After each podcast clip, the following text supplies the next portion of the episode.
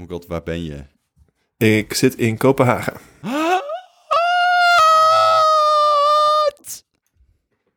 Danny, do you want to say hi? Yay! Hallo! Hang on, can I switch this to... There we go. Uh, MacBook Pro speakers. Uh, ja, oké. Hallo. Hallo! Hi, nice to meet you. Nice to meet you This is too. Ronald on the left and Bart on the right. I heard very good things about you all. I did. don't believe They're all true. of it. Have a wonderful podcast. Yeah, thanks. We'll try. We'll try. do or do not. There is no try. Christus, het is echt erg. Ik had in mijn hoofd net echt drie dingen tegen haar gezegd, maar niet één van die dingen kwam uit mijn strot, omdat ik, ik kon even niet switchen naar Engels. ja, jullie hebben dat niet. Maar als, Nee, ik, als ik het opeens moet, dan kan ik het opeens niet. Uh, ik, ik, vroeg me, uh, ik vroeg me al af. Uh, ik had het met Danny van tevoren erover. Zou jij ooit een podcast in het Engels hosten, Randal? Ik, zeker. Alleen, ja? ja, alleen ik heb, ik denk wel even een half uurtje inkomen nodig. Ik kan op zich, um, ik kan goed Engels, maar ik kan niet zo snel switchen. En ja, ik, even, moet even opwarmen. En ik Fair. heb natuurlijk een dijk van accent, obviously. maar daar hebben jullie alle... Ja, jullie dike niet, of an accent. jullie zullen ook nooit uh, doorgaan voor natives, denk ik. Na al die jaren nog steeds niet, toch? Of wel? Nee, men vraagt wel van waar, waar kom je vandaan? Ja, is het, is want ze, ze denken misschien wel ergens een native speaker, maar niet een Amerikaanse native speaker. Sterker nog, lijkt me wel leuk om een keer te doen. Alleen, ik weet nog gewoon van de laatste keer dat ik in de VS was. Dat is wel een poosje terug. Ja, maar ik, ik, ik luister zoveel Engelse podcasts, jongen. Ik versta het blind. Het is echt geen issue. Nee, maar... Dan, die, die woorden komen niet snel genoeg in je op. Dus... Um... Ja, die, die vlotte babbel die je hebt in het Nederlands... heb je die ook in het Engels, is dan de vraag. Ja. Mm. Mijn, uh, mijn nee. vriendin uh, komt oorspronkelijk uit Venezuela. Dus ze spreekt Spaans. En soms dan komt zij ook in het Engels... komt ze niet helemaal tot, tot de uitdrukking... of het bepaalde woord dat de nuance echt raakt... En dan zegt ze wel eens gefrustreerd van... je weet niet hoe, hoe slim ik ben uh, in het echt, want ik spreek... ja, je weet niet hoe slim ik ben in het Spaans. Ja, precies. Jij noemt dat toch het IQ-filter of zo, waar je het ja, naam klopt. voor Dat heb ik wel eens een IQ-filter genoemd, ja. Dat gewoon, het, ik heb het gevoel dat ik... Uh, nou, in het Engels ben ik... Blood. Ben ik wel redelijk hetzelfde. Maar uh, in bijvoorbeeld het Duits heb ik een IQ-filter van rond de 20 of zoiets dergelijks. Ik spreek het wel. Maar klink een beetje dommer dan ik ben. Hm. Moet ik mij zorgen maken over hoe ver dit uh, metertje aan mijn rechterkant uitslaat? Uh, wel als die in het rood komt. Ja. En Best wat als 1, dat 2, nou 3. zou gebeuren? Moet ik dan uh, aan dat slidertje lopen trekken? Ja. Er, gebruik je een Mac? Ja. Oké, okay. Mac uh, stelt automatisch al bij om te voorkomen dat die uh, of te hard of te Oh, zacht ja. is. Nee, dat is niet waar. Het ligt aan welk type microfoon je gebruikt. En oh, die, uh, nou, die wij jullie... gebruiken hetzelfde type en ik weet toevallig Echt? dat hij dat bij mij doet. Oh, oké. Okay. nou, dan, dan, dan, dan is dat daar wel zo. Maar er zijn ook, als je bijvoorbeeld een Blue Yeti hebt... Als je een Blue Yeti hebt, doet die... Uh, daar zit wel zo'n gain-knop op, fysiek. Ja. Daar kun je toch echt wel mee verkloten, hoor. Nou, dat uh, gaat bij ons helemaal goed. Ik heb Mooi. net hardop gelachen in de microfoon en ik zat niet in het rood, dus uh, helemaal netjes. Keurig. Plus Randal, met al die jaren podcastervaring ben jij natuurlijk nu zo'n ster in de, in de post, dat, uh, dat je alles toch wel recht trekt. ja, precies. Ik geloof in je. Dankjewel. Nog andere tips of bemoedigende woorden, want ik ben nu all yours. Jij staat 2-0 voor op mij, dus dit moet jij binnen gaan fietsen. Nee, maar um, overstuur is niet te fix in post. Je kunt wel uh, de ruwe randjes eraf halen, maar... Het, het Van overstuur raak je overstuur? Nee. Ja, dank u, dank u, dank u. Dus uh, Erje, ben je al vader of... Uh, dat is wel een goede dad joke daar. het is... Uh, ik weet niet of het echt dad jokes zijn of dat het meer gewoon met de leeftijd komt. ja, ik denk ook wel leeftijd. Dat, uh, want ik heb, ik heb namelijk hetzelfde. Mijn vriendin die, die zit me echt af en toe aan te kijken en dan ook van... Uh, en dan, dan, dan, dan, dan doet ze maar alsof ik niks heb gezegd. hoe, is, hoe is jouw Spaans? Oh, non-existent. Um, het is wel een dingetje waar we het over hebben gehad. Uh, want op termijn zullen er hier ook wel kinderen komen. Ervan uitgaand dat het biologisch allemaal meewerkt. Maar toen hebben we het er wel over gehad van ja, en wat dan? Want haar moeder is hier. Die heeft ze uit mhm. Venezuela overgehaald, omdat Venezuela gewoon een, nou, een beetje is. is op dit moment. Ja. dus um, zoals we van oké, ja, als, maar ja, dan, uh, dan zitten we dus hier met... Uh, mijn moeder zou het natuurlijk uh, wel lastig vinden als haar kleinzoon dan natuurlijk 5000 kilometer verderop op een acht uur, acht uur durende vlucht zit. Dus een beetje van, ja, hoe gaan we dat dan doen? Um, en toen heb ik voor de grap eens een keer gezegd van, nou, dan gaan we anders wel in Spanje wonen. Maar die grap die, die bleef maar een beetje doorgang vinden tot op het punt met van, nou, misschien moeten we maar als we naar Europa toe gaan ook eens een keer langs Spanje gaan. En dus, nou, misschien dat, dat idee wat serieuzer entertainen. In ieder geval eens een keertje langs gaan op vakantie en kijken of het misschien een optie is, wie weet. Hmm. Hmm.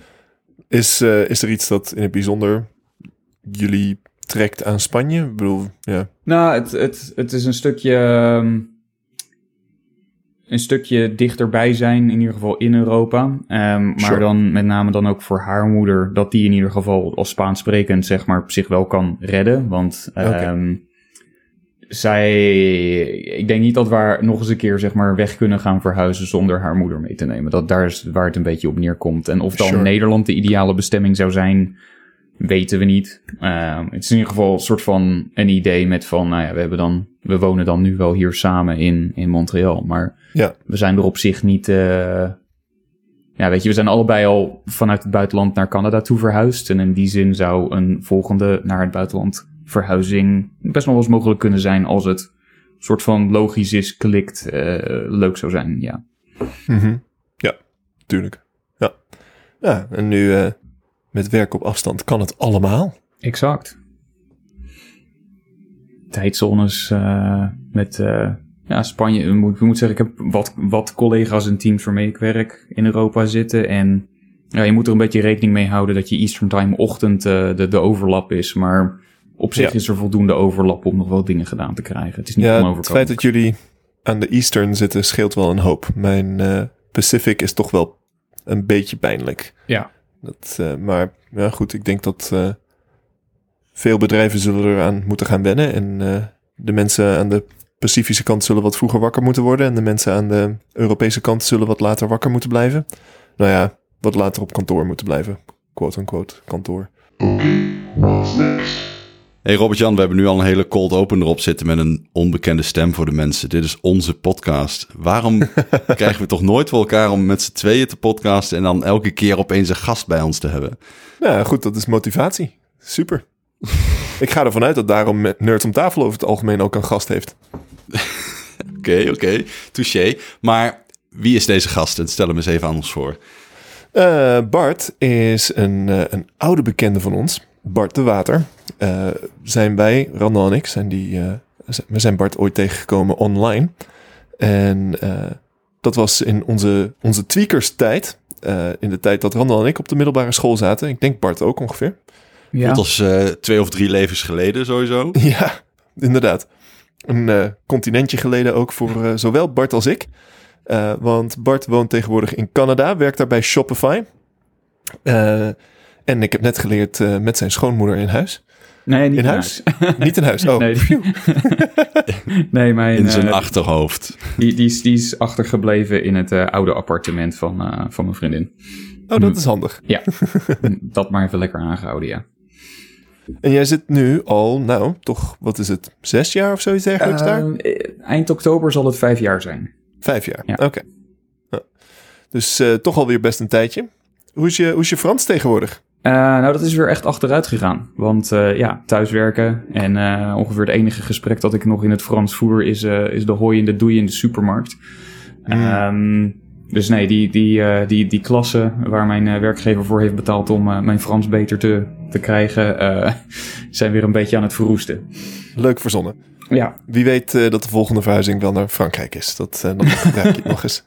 Ja, of, of ik ga gewoon op zo'n uh, zo, zo'n French immersion tweeweekse vakantie ergens bij een klooster oh, in the middle of nowhere. Why not? Why not?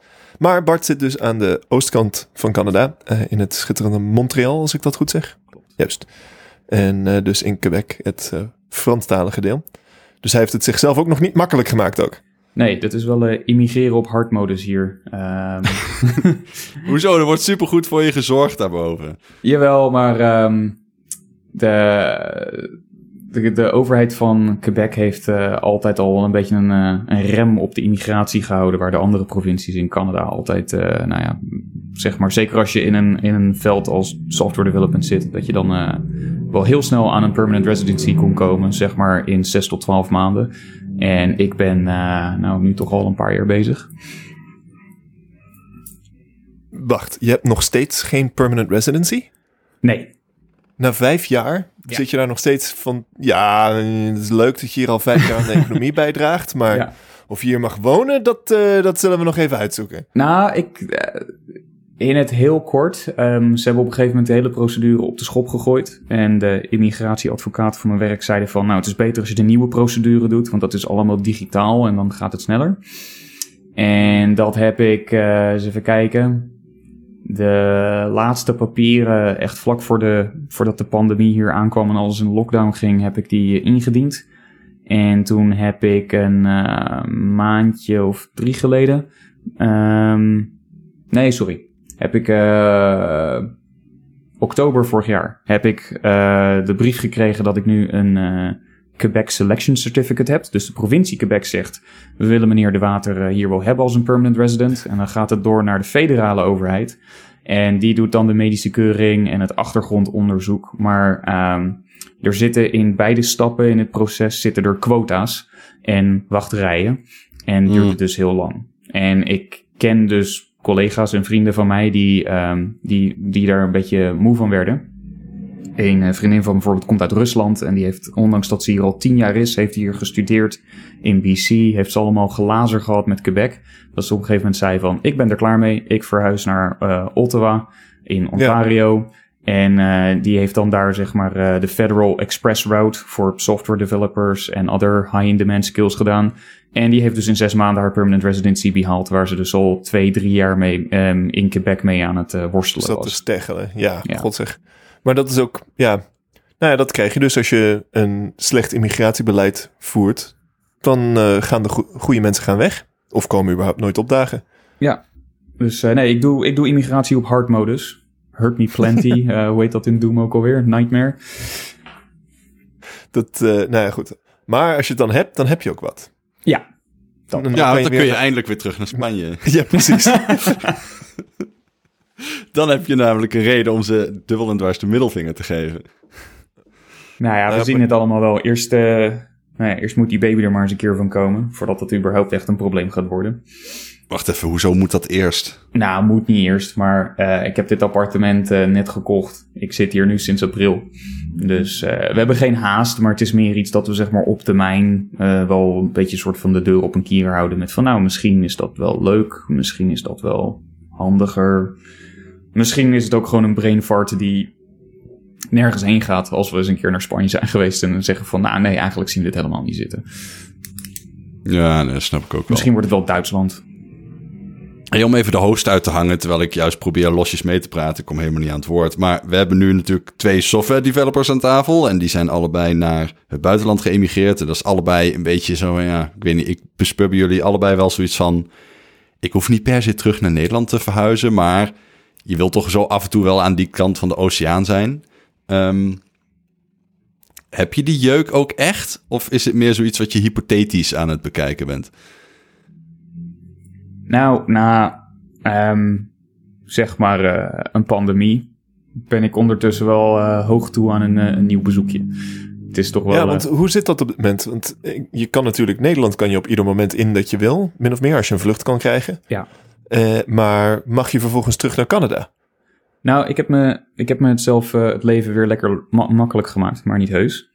Um, want ik heb niet uh, zomaar twee prikjes gehaald. Ik, heb, uh, ik doe mee aan een uh, vaccinstudie van een Quebec bedrijf. Dat heet Medicago. En oh. um, ja, toen, zeg maar, toen ik daar aan mee ging doen in maart, was het zo van, nou, toen leek het nog niet zo snel te gaan met de leveringen.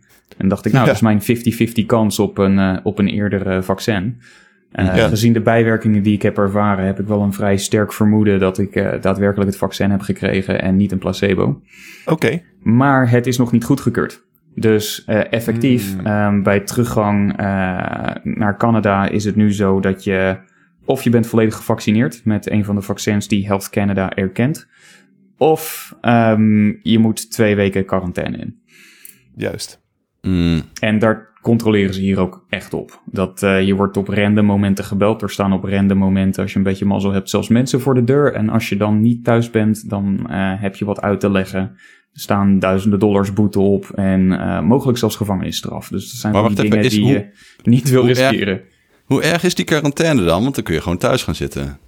Ja, maar um, dan moet dus mijn vriendin ook zeg maar, dan moet ik in één kamer zitten en mijn vriendin in de andere. En als je dat helemaal volgens het boekje doet, het is, uh, het is geen pretje. Mm. Ja. ja, precies.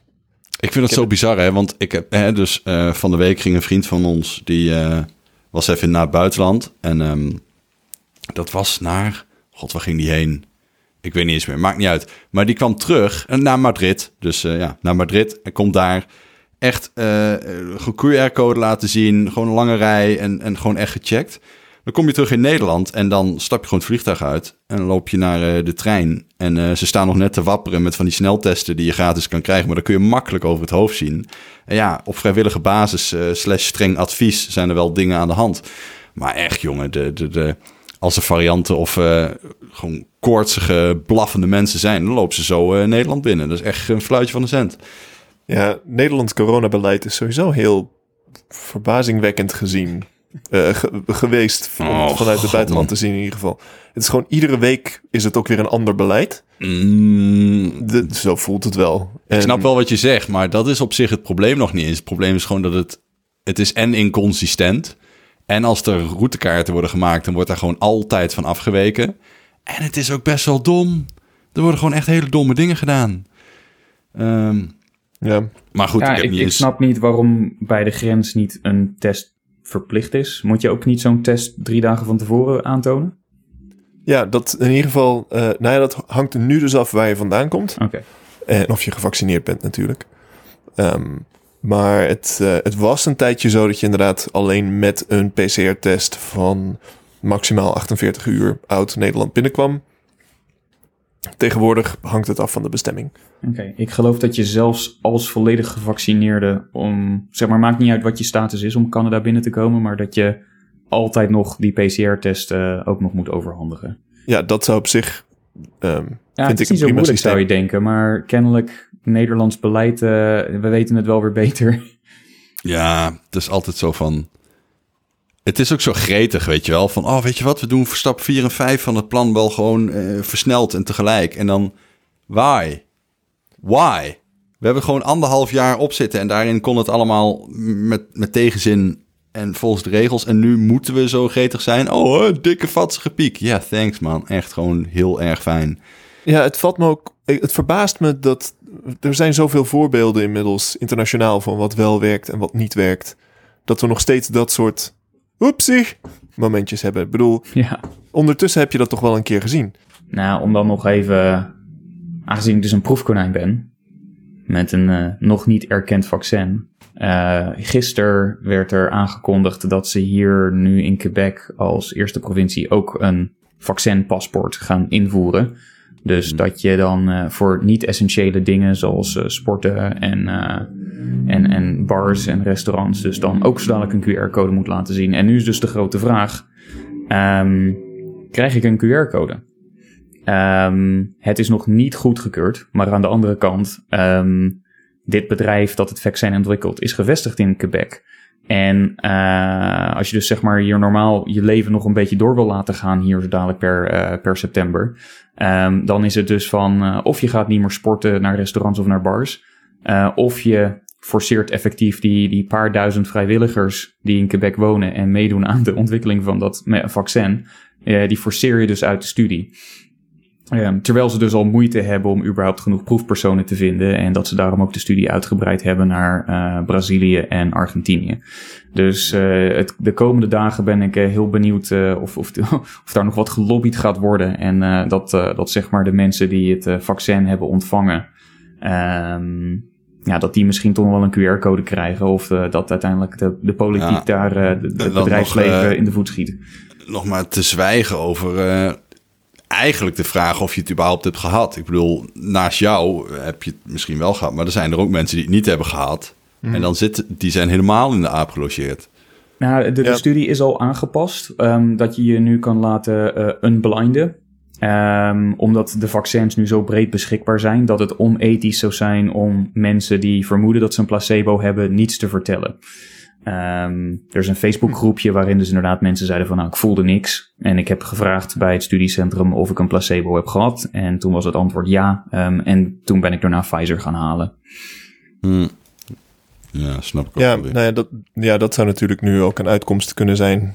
Ja. Uh, dat de hele studie dus kapot gaat omdat nou, iedereen in ieder geval die placebo een, blind iedereen. En geef de mensen die dan in ieder geval het, de, de vaccinkandidaat hebben gehad, geef die dan in ieder geval ook een QR-code. Zodat je in ieder geval nog data kan verzamelen. Ook ja, maar dan gaat dus iedereen die niet die een placebo heeft gehad, gaat morgen Pfizer halen. Ja, maar want, dat lijkt me eh, ethisch toch dan ook het juiste ding om te doen. Anders laat je Ja, maar dan is je hele studie rondlopen. kapot. Ja, Maar dan, dan weet je niet meer wat de, de baseline is. De, de efficacy dus- je kan je dan niet meer berekenen volgens mij. Maar in ieder geval voor de lange termijn veiligheid. Omdat die mensen in Canada als eerste de prik hebben gehad. In ieder geval kan je dat er nog uithalen. Zou ik denken. Sure. Maar ik ben... eh, ik, ik wil hier ook meteen maar zeggen. Ik heb natuurlijk hier verder niet verder voor gestudeerd. Behalve dan het, wat ik heb ingelezen voordat ik die prik liet zetten. Is dit een eh, M- mRNA-systeem? Of is het weer iets Nee. heel anders? Ehm, dit is een, ehm, een virus-like particle. Dus ze hebben een plantje en daar groeien ze eh, die, die spike-proteïnen op een celletje die, die ehm, hetzelfde vormpje hebben als het coronavirus. En dan eh, dat groene celletje doet verder niks, dat reproduceert eh, niet, dus alleen maar een, een vehikel eh, om die spike-proteïnen in je lijf te krijgen. En dan gaat je afweersysteem van hallo, wat is dit? En die gaat dan Ja, precies. precies. dat te lijf. Dus in die zin lijken ze meer op de traditionele vaccins. Mhm. Ehm, behalve dan dat de nieuwigheid hier is dat de manier hoe ze die spike-proteïnen dus groeien in een gemodificeerde plant. Ja. Dus Ja, eh, mijn. DNA wordt niet herschreven. De 5G-ontvangst is wel uitstekend. ja. En, eh, maar jij draagt niet bij aan het chiptekort?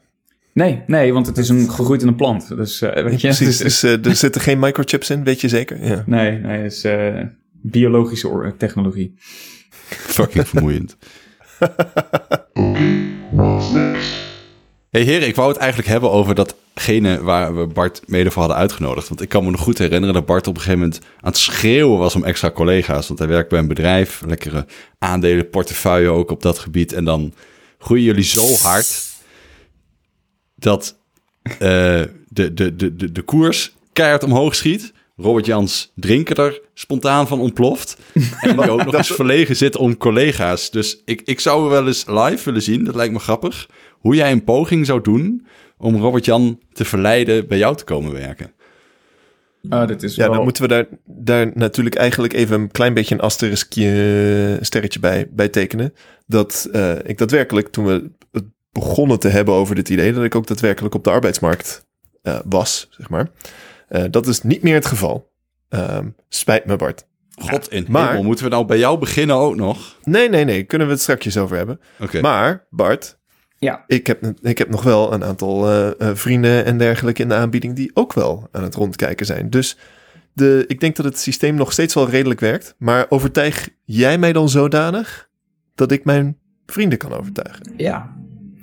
Ehm, Oké. Jeetje, Randal, ik ben op vakantie. Hè? En nou laat je me dus eigenlijk gewoon werken op mijn laatste vrijdagmiddag van mijn vakantie. Dat is wel weer eh, een beetje Boek hem een gewoon in. vervelende streek. Krijg je vakantieuren voor? ja, ik wou net zeggen. ik God zal, in hemel, die, eh, die aandelen gaan zichzelf niet pumpen, Bart. Kom op.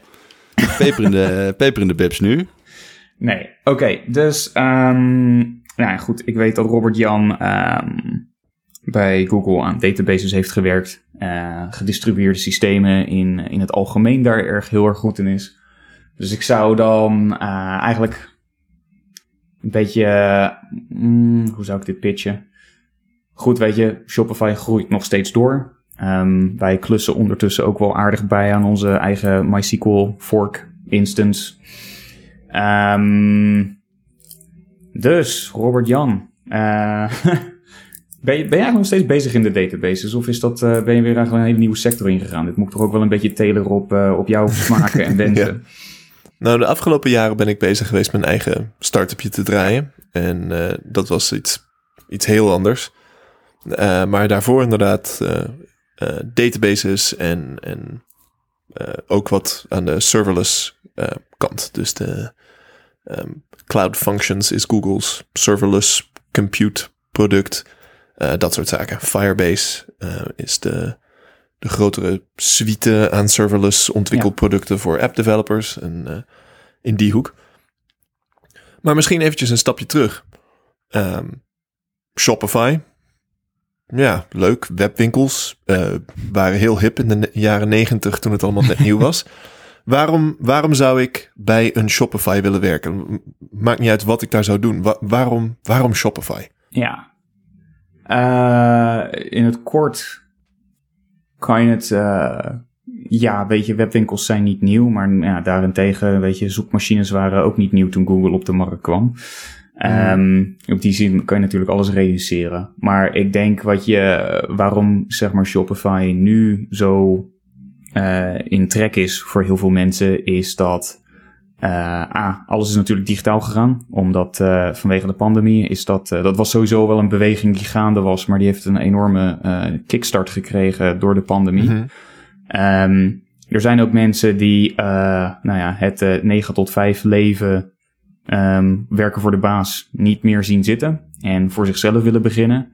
En als voor jezelf beginnen um, op een manier online of in persoon verkopen betekent, dan zou Shopify zeker iets zijn waar je even naar moet kijken, denk ik. Maar wacht even, niet als werknemer. Jij bedoelt dat je gewoon een webwinkeltje start? Ja, als een side hustle. Misschien uh, brei je wel sokken en truien met een, uh, met een, uh, met een leuk motiefje en um, wil je dat aan de man brengen. er, zijn, er zijn namelijk heel veel mensen die gewoon op die manier hun, ja, het een beetje proberen. En dan als het dan aanslaat, ze, weten, ze weten hun doelgroep te vinden en de, de eerste verkopen beginnen binnen te komen. Uh, nou, misschien kan je daar op een gegeven moment wel je halftijdbaan van gaan maken. Of misschien zelfs wel compleet op je eigen business gaan storten. Ja, want ik heb daar, ik heb daar eigenlijk rare gevoelens bij. Want ik snap een webshop. En ik weet ook dat het heel veel gedoe kan zijn. Ik heb ooit een poosje bij een bedrijf gewerkt dat deed ook een webshopje ernaast. Maar dan stond je op een gegeven moment als Call of Duty uitkwam, dan stonden we allemaal Call of Duty hoesjes in te pakken in enveloppen, weet je al, toen games nog op CD stonden. En dat kan best wel heel makkelijk of heel moeilijk. je kunt een labelprinter hebben staan, daar komt automatisch alle labels uit die je eh, op, op envelopjes moet plakken. En uh, je weet gewoon welk, uh, welke CD moet in welk, welke envelop. En dan plak je die sticker erop en dan ben je klaar. Um, er zijn echt manieren om dat makkelijk en moeilijk te doen. En eh, je kunt ook uh, dat er automatisch een export naar PostNL gaat, zodat PostNL weet deze pakketjes komen eraan. En dan, uh, terwijl al die dingen kunnen ook gewoon met de hand. Weet je wel, ik kan ook gewoon iemand die belt mij, ik zeg ik wil dat spel. zeg nou noteer je gegevens, schrijf ze met de hand op een envelop. Um, dat kan allemaal ook. Alleen het grote verschil is denk ik dus als je heel ver gaat in die automatisering en als je heel ver gaat in al die koppelingen met betaalproviders en shipment providers en logistieke processen worden automatisch gerund enzovoort, je voorraad wordt bijgehouden, um, ja, dan heb je gewoon een heel stuk quality of life, zeg maar, ervoor terug. Dat je gewoon veel meer kunt richten op het product zelf. Dat snap ik.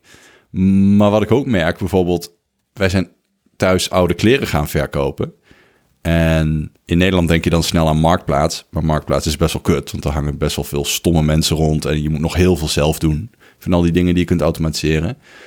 Maar je hebt ook zo'n app als Vinted bijvoorbeeld. En dat komt eigenlijk op hetzelfde neer. Je maakt een foto van kleding. Dan zet je een prijs erbij. Hij suggereert al een beetje op basis van de categorie en je, maat.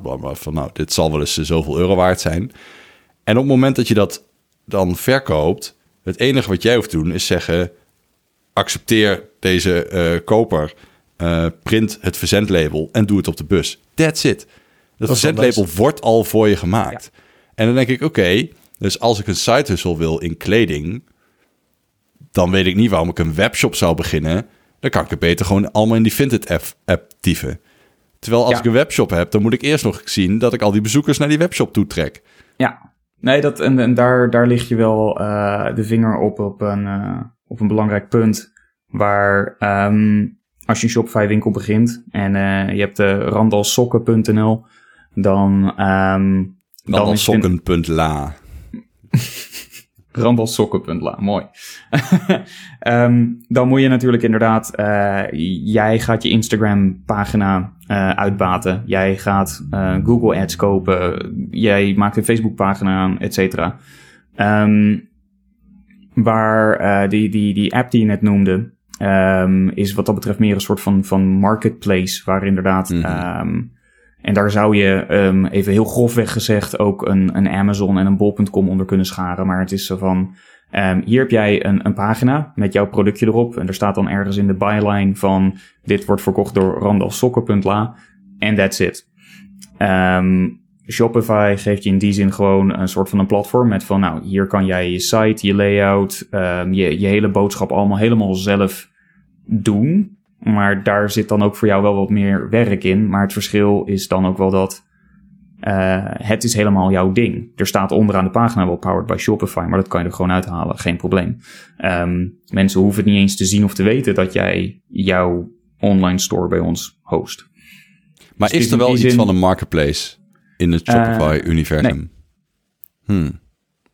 Ja, en dus in die zin, is dat... wat je ook met Amazon ziet, is dat um, bijvoorbeeld uh, met name schoenenverkopers. Uh, ik geloof dat Nike is van Amazon afgestapt, omdat op de Amazon-pagina's, op de echte Nike's, stonden daaronder. Mensen keken ook naar deze ja. clone Nike's. Mm. Of mm. met Alberts, dat um, Amazon zelfs opeens zag dat, die, nou, dat dit type schoenen, eco um, en uh, nou, lekker fluffy met merino wol, toch wel heel erg hard liepen. En dat die opeens een kloonproduct met Amazon Basics ja. gingen maken. Dat zul je bij ons niet zien, want we verkopen zelf geen dingen. Nee. Ja. Amazon zijn echt eikels wat dat betreft. Maar het, ik, ik vind het gewoon. Um, jij omschrijft eigenlijk als eerste doelgroep die makkelijk in kan stappen. Gewoon de huistuin- en keukenpersoon die zelf iets wil gaan verkopen. En dan denk ik, ja, die is juist misschien wel beter geholpen met zo'n marketplace. Ja, maar ik denk dat Bart het meer iets heeft over mensen die iets maken en verkopen. Dus mm. niet zozeer, ik heb zelf nog uh, wat oude t-shirts liggen en die wil ik kwijt. Maar hey, Weet je, ik ben uh, erg dol op uh, breien. En ik brei mij helemaal een, een dolle. En ik brei iedere dag een hele coole trui die um, uh, je in de winkel niet kan krijgen. Nou, ik ga mijn eigen webshop beginnen met. Maar denk ik echt de toegevoegde waarde van zo'n zo'n webshop van um, Shopify ligt, is dat je aan de gebruikerskant, dus degene die het gaat kopen, die heeft echt een gestroomlijnde ervaring. Weet je wel, het hele verzenden, het hele betalen is allemaal goed geregeld. En je hebt gewoon alle betaalmethodes die je wil. Dus hè, waar, eh, ik heb vroeger wel eens zo'n OS-commerce webshopje gebouwd. Nou, om daar uh, eh, 15 jaar geleden de uh, ideal betalingen in te verwerken, uh, was gewoon gedoe. Het lukt je wel, maar het, echt dat je denkt, nou, dit, als, dit, als elke webshop op aarde dit zou moeten doen, dan, dan, dan gaat, het niet, gaat niet wat worden. En dat doet mm -hmm. Shopify natuurlijk heel goed voor jou. Um, dus, Misschien dus is het makkelijker als ik even uitleg, uitleg hoe het ooit begonnen is. Want dat uh, de CEO, die leerde zijn vriendin online kennen in, geloof ik, EverQuest 2 of zo. Hij woonde in Duitsland, zij in Canada. Dus hij... Uh, had een nerd. Ja. Uh, dus hij ging op een gegeven moment uh, met het vliegtuig naar Canada toe en bleef toen daar langer. En toen dacht hij, ik ga snowboards verkopen. En toen zat hij een beetje in dat dilemma wat jij net noemde met van nou de open source pakketten, die bestonden toen ook al. Maar um, nou, toch wel een hoop gedoe om dat draaiende te krijgen en te houden. Um, aan de andere kant, en toen had je het over begin 2004, had je al wel commerciële pakketten, maar dan was het meteen van als je minder dan een miljoen budget had, dan wilden ze niet eens met je praten. En toen dacht hij van, nou, dit moet toch beter kunnen. En toen bouwde hij zijn eigen webshop. En nadat het winterseizoen over was, dacht hij, hey, misschien hebben wel meer mensen dit probleem. Misschien moet ik deze software omkatten naar een platform voor meerdere online winkels. Uh, zodat gewoon mensen voor een laag bedrag, 30 dollar per maand, gewoon makkelijk aan de slag kunnen. En dat het technische gedeelte voor ze geregeld wordt. Uh, en dat ze zich kunnen focussen op het verkopen. -hmm. Later zijn er allemaal diensten bijgekomen, zoals nou, ingebouwde betaalverwerking, dat doe ik. Um, dus je hoeft niet eens een, een API-key meer te kopiëren, zoals voorheen. Het is gewoon één klik in de admin en boom, je hebt Ideal en creditcard payments en Apple en Google Pay, et cetera. Um, maar bijvoorbeeld ook dat we um, leningen en, en uh, geldvoorschotten doen. Zoals ons machine learning model zegt van... hey, je hebt in de zomer wel lekker geboerd en er komt Black Friday aan. Als we jou nou 5000, 50.000, misschien wel 500.000 dollar geven...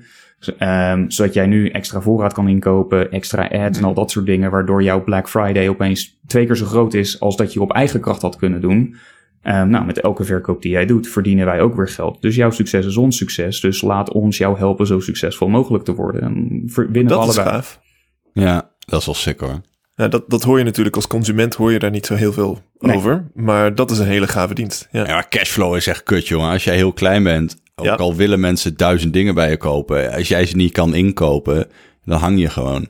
100 procent. Ja. ja. dus of, nee, of anders, manier, uh, dat, dat, dat mensen zeg maar um, duizend dingen bij jou kopen, maar je zit nog te wachten op het geld. Daardoor kun je het later bestellen en dan komt het. En die mensen willen het allemaal morgen.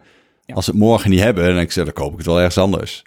Ja, dus, dat is dus uh, wat we recent hebben uitgerold. Dus nu ook een ingebouwde um, koop nu en betaal later oplossing. Uh, hmm. En als onze financiële partner dan zeg maar de, de, de koper heeft doorgelicht en als die niet als fraudeur te boek staat, dan krijg jij als, uh, als merchant krijg je dus meteen al je geld.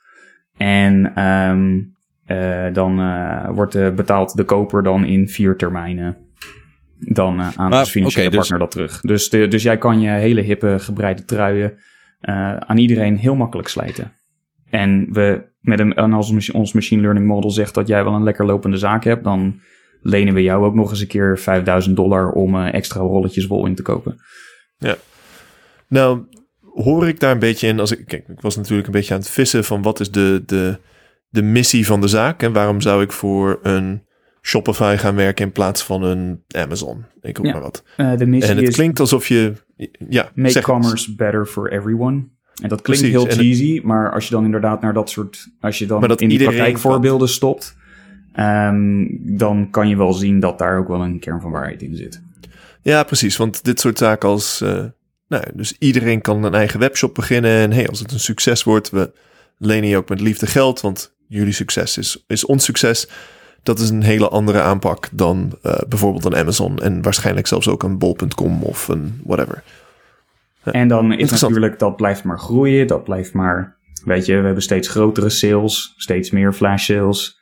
Nou, onze Black Friday zal dit jaar ook wel weer de grootste ooit voor ons zijn. Dus mm -hmm. um, ja, dan komt het een beetje in waar ligt jouw interessegebied dan nu, RJ? Wil jij nog steeds zeg maar hele coole database systemen maken? Of zeg je van nou, ik wil wat meer aan de kant van de gebruiker zitten.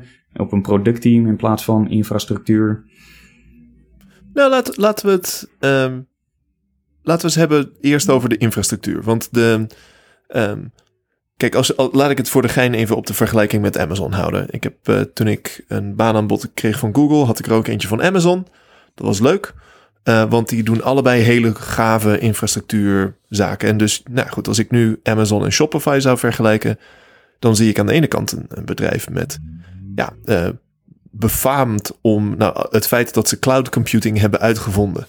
En op het gebied van databases uh, hebben zij het, het uh, uh, ook min of meer voor het zeggen gehad een tijdje. Het, ja. het concept van DynamoDB is, was in, in, de tijd dat ik studeerde, was dat echt een, een, een innovatie. Um, en jij zegt, ja, Shopify die heeft een eigen MySQL-kloon. Mm, Oké, okay, leuk, ja, maar we, dit is toch een andere orde van grootte. Ja, Nee, wij draaien geloof ik een fork met wat van onze eigen patches. Uh, met dingen die wij gefixt moesten hebben. Mm -hmm. um, of Shopify uiteindelijk een, een eigen database van scratch zou ontwikkelen. Maar zeg nooit nooit, denk ik. Um, maar uh, misschien in die zin... Um, Nee, maar, maar waar zitten de leuke uitdagingen in Shopify's infrastructuur? Kijk, het hoeft geen databases te zijn. Dat is ook... Uh, ook bij Google deed ik al na, na een tijdje deed ik geen databases meer. Het is, maar waar zit het leuke backend werk? Oké, okay. als, je, als je in die zin, zeg maar, als je aan technische infrastructuur en, en scaling dan denkt, want dat proef ik een mm -hmm. beetje tussen de regels door. Ja. Um, dan zou ik zeggen, we, we hebben meerdere teams werken aan het uh, verbeteren van Ruby zelf. Um, wij hebben uh, iemand uh, die werkt aan uh, GraalVM van Oracle en dan de, mm -hmm. de Ruby implementatie daarbovenop. om dus dan, dat is een van de manieren waar, waarmee dan Ruby versneld kan worden met een just-in-time compiler. Aha. Aan de andere kant is er een ander team, geleid door toevallig een dame waarvan ik zag op haar profiel dat ze ook in Montreal woonde. En ik geloof dat ik eens een keer haar heb zien spreken hier ergens op een meetup. Um, die juist in de oorspronkelijke C-implementatie van Ruby een, uh, een mini just-in-time compiler wil bouwen. Dus er zijn zeg maar twee, oh, okay. twee, twee verschillende teams die verschillende oplossingen uh, ja, proberen. Uh, en dan kijken van, nou weet je, waar kunnen we op een bepaalde manier winst maken. Um, Ruby is oorspronkelijk een dynamically typed language. Mm -hmm. als, een, als vele scriptingtalen. Um, maar op zo'n grote codebase uh, kan wat striktere typing toch wel handig zijn. Onze vrienden van Stripe hebben daar uh, Sorbet gemaakt. Een soort van, van plugin library die je code kan typechecken. Daar dragen we zelf dan ook actief aan bij. Um, en, en, daar is ook nog een hoop in te behalen. Uh, met name omdat Stripe gebruikt wel Ruby, maar niet Rails. Met alle metaprogramming en, en dynamische dingen. Maar wij wel. Dus wij hebben zelf weer bovenop hun werk moeten bouwen. om het zeg maar ook voor onze manier van, van Ruby uh, gebruiken uh, werkbaar te moeten maken. Dus er, ja. dus er zit er ook een stukje van. Nou ja, misschien is het dan niet het schalen van de, de, de, de software zelf in productie. maar het schalen ook van uh, hoe hou je zo'n grote codebase beheersbaar naarmate het bedrijf en de functionaliteit groeit. Dus de, uh, ontwikkelinfrastructuur. Ja. ja. Ja, ja, ja, ja. Ja, die is super belangrijk. En dat is, uh, daar, daar heb je natuurlijk als ontwikkelaar zelf ook al snel affiniteit voor. Uh, omdat je direct zelf kan voelen van, oh, dit zou mij een hele hoop helpen of niet. Ja, exact. absoluut. Dus uh, nee, inderdaad, in die, in die zin zijn we misschien um, minder spannend als werkgever als je op de bleeding edge van databases wil zitten. Maar als je op de bleeding edge van nou ja, um, just-in-time compilers voor zeer dynamische mm programmeertalen. Ik denk dat we daar wel heel, heel cool werk doen. Ja, gaaf. Leuk. Wat, uh, wat zie je verder als uh, buiten de, de, laten we zeggen, de, de, de backend en, en dergelijke?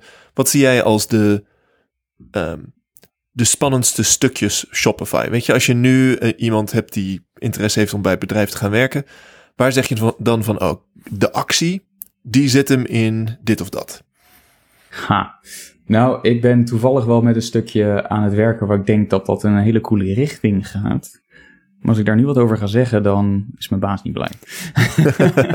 Oké, maar um, ik denk wel dat als ik een, dus... een, als ik een stukje terug doe over een ding waar ik uh, een tijdje niks over mocht zeggen, maar wat nu out in die open is, is dat we um, het web wordt steeds centraler, weet je wel. Um, en uh, ook initiatieven van Apple uh, en, en, en Google om uh, tracking steeds verder tegen te gaan. Of in mhm. Google's geval het, het te maken op zo'n manier dat alleen zij nog kunnen tracken, maar niet iedereen er third-party cookies kunnen plaatsen.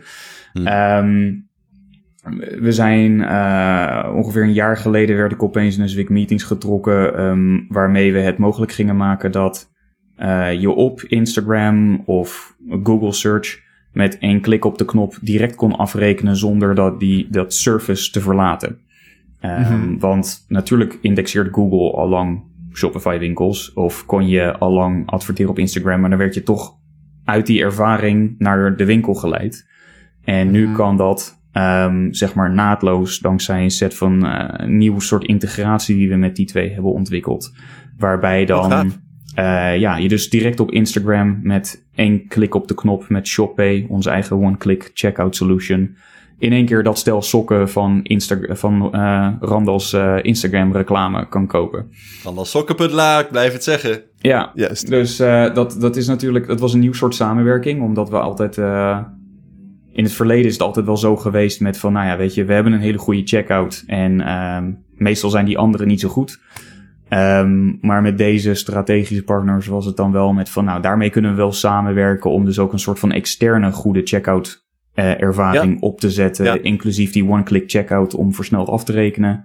Mm -hmm. um, zeg maar, dat was een heel nieuw soort samenwerking. En je kan je wel voorstellen dat als je opeens met uh, nou, de, de, de techgiganten van de aarde om tafel zit, die dan ook zeg maar uh, eh, 50 tot 100 man aan hun kant hebben, die allemaal een, een zegje willen doen. En nou, minstens net zo groot team aan onze kant, dat uh, dat, dat niet over uh, één nacht ging om dat uh, Om te zeggen, dus van, zo gaan we het doen, dit worden de API's en ga maar bouwen. Het programmeren is helemaal niet het spannende stukje eigenlijk. Nee, Nee, nee, hier was heel veel. Uh, het, hier was echt wel een hoop iteratie op zowel van: oké, wat willen we? Um, kunnen we daar een middenweg in vinden? Dan gaan we het bouwen, dan gaan we het testen. Dan blijkt er soms toch weer wat ondergespecificeerd te zijn. Dus weer terug aan de onderhandelingstafel. Oh, dit wilden we eigenlijk toch niet, of dit wilden we eigenlijk toch anders. Um, daar is uh, nou, ongeveer um, ja, augustus vorig jaar tot en met uh, maart dit jaar uh, is dat zo'n beetje mijn hele leven gaan beslaan. En uh, nu, nu daar zeg maar de, de eerste versie in beta is, um, is het zo van oké. Okay, dit was opeens veel breder dan payments. Ik heb meer geleerd over shipping, taxes, um, marketplace liability wet in de Verenigde Staten en hoe dat in verschillende staten ook weer anders is geregeld dan dat me lief is. En nu ben ik wel weer blij om gewoon weer terug op rustig ja. op payments te zijn. Nou, dat doet me denken aan een, een andere belangrijke vraag die ik heb als ik nadenk over het werken bij een bedrijf. En dat is de, de cultuur die erachter zit. En het, um, het um, een, kernvraag in de cultuur is min of meer wiens cultuur is het? Als je kijkt naar bijvoorbeeld uh, Google, dat is een cultuur van de engineers en iedereen die er verder bij zit mag meedoen. Maar de salesmensen moeten gewoon meedraaien met de cultuur van de engineers. Um, bij Amazon, mm, misschien is het daar de cultuur van de productmensen. Daar is ja, goed. Ik, er wordt mij verteld dat daar een veel meer uh, uh, productfocus, klantenfocus is dan, dan bij Google. Um, bij uh, de bank waar mijn vriendin werkt, werkte, moet ik zeggen, is het een financiële focus. Als je daar de financiële persoon bent, dan ben je de baas. En, en de programmeurs werken daar voor de financiële mannen in pakken. Hoe, uh, hoe zit dat bij Shopify? Wat, wie draait, wie is het, het hart van de cultuur bij Shopify? Ik zou ook wel engineers zeggen, maar misschien minder sterk dan Google. Mm. Um, hangt er een beetje vanaf uh, met welke invalshoek je komt. Um, is het bijvoorbeeld van, hey, dit moet anders omdat anders onze checkout niet meer schaalt?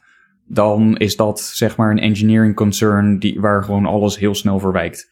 Maar als het bijvoorbeeld om een feature in de admin is die niet bijzonder performance gevoelig is, maar waar juist um, zeg maar een stukje van uh, dit gaat om belastingen of dit uh, weet ik wat, of dit gaat gewoon, dit is heel ingewikkeld en dat moet op een goede manier uitgelegd worden.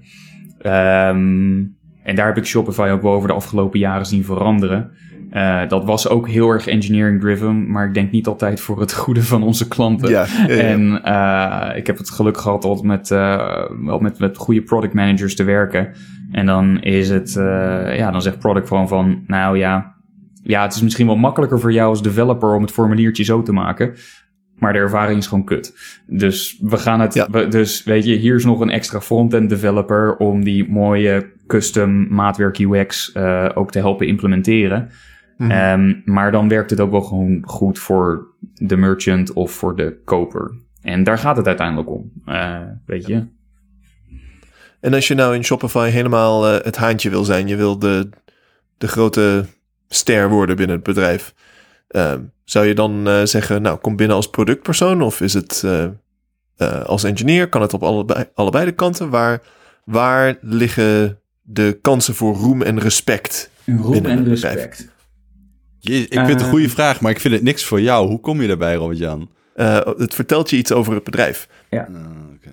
Ik zou dan wel zeggen dat als je als um, developer uh, of production engineer, dus zeg maar, of infrastructure, SRE, kind of like dat soort rollen. Mm-hmm. Dat heet bij ons production engineering. en okay. daar zitten dus ook inderdaad die de database teams, de, de anti-bot teams, die, die mensen die op, aan Ruby klussen, zoals ik zelf zei. Ja. Um, daar, uh, als je zeg maar Shopify rockstar wil worden en uh, zeg maar op uh, allerlei conferenties wil babbelen over van dit is hoe we het meest schaalbare commerce platform ter wereld hebben gebouwd, um, zou ik in die hoek gaan zitten. Oké, okay, ja, dus dat is nog steeds redelijk engineering focused at heart. Het Het zijn niet zozeer de productmensen die naar voren worden geschoven om naar de conferenties te gaan en te praten over hoe cool Shopify nou, is. Die, die gaan ook wel naar conferenties, maar ik denk dat dat... Uh, misschien ben ik ook wel super biased, omdat ik mezelf Ja, eerlijk gezegd niet echt product management conferenties afstruin. Ja, nee, dat is natuurlijk helemaal, helemaal terecht. Ja. ja, interessant. Maar Maar wat doe je nu die wel eigenlijk? nou- Wat zit je nou daar in Kopenhagen te doen? Als ja, het niet laat die meer aan arme je jongen nou eens met rust. Hij is met vakantie, Robert-Jan. Hij had Ja. met drammen met die lastige vragen over zijn werk. Godsamme, man. Ja. Randal, jij, jij begon, dus eh, ik ben nog niet, eh, niet klaar met Ik heb hier geen actieve herinneringen aan. Ja, als ik het straks terugluister, dan hoor ik het mezelf vragen. Dus blijkbaar heb ik het gevraagd. Maar eh, ik sta hier niet te liegen, hè. Het staat me gewoon niet bij.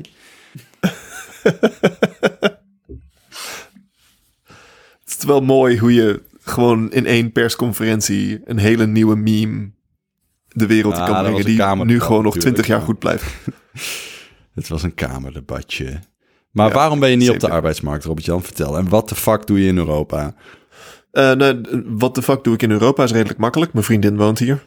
En eh, die mag Amerika nog steeds niet in. Want Amerika laat nog steeds alleen maar inwoners en, en permanente eh, permanent residents, dus mensen met een paspoort of een green card, die mogen het land in en verder niemand.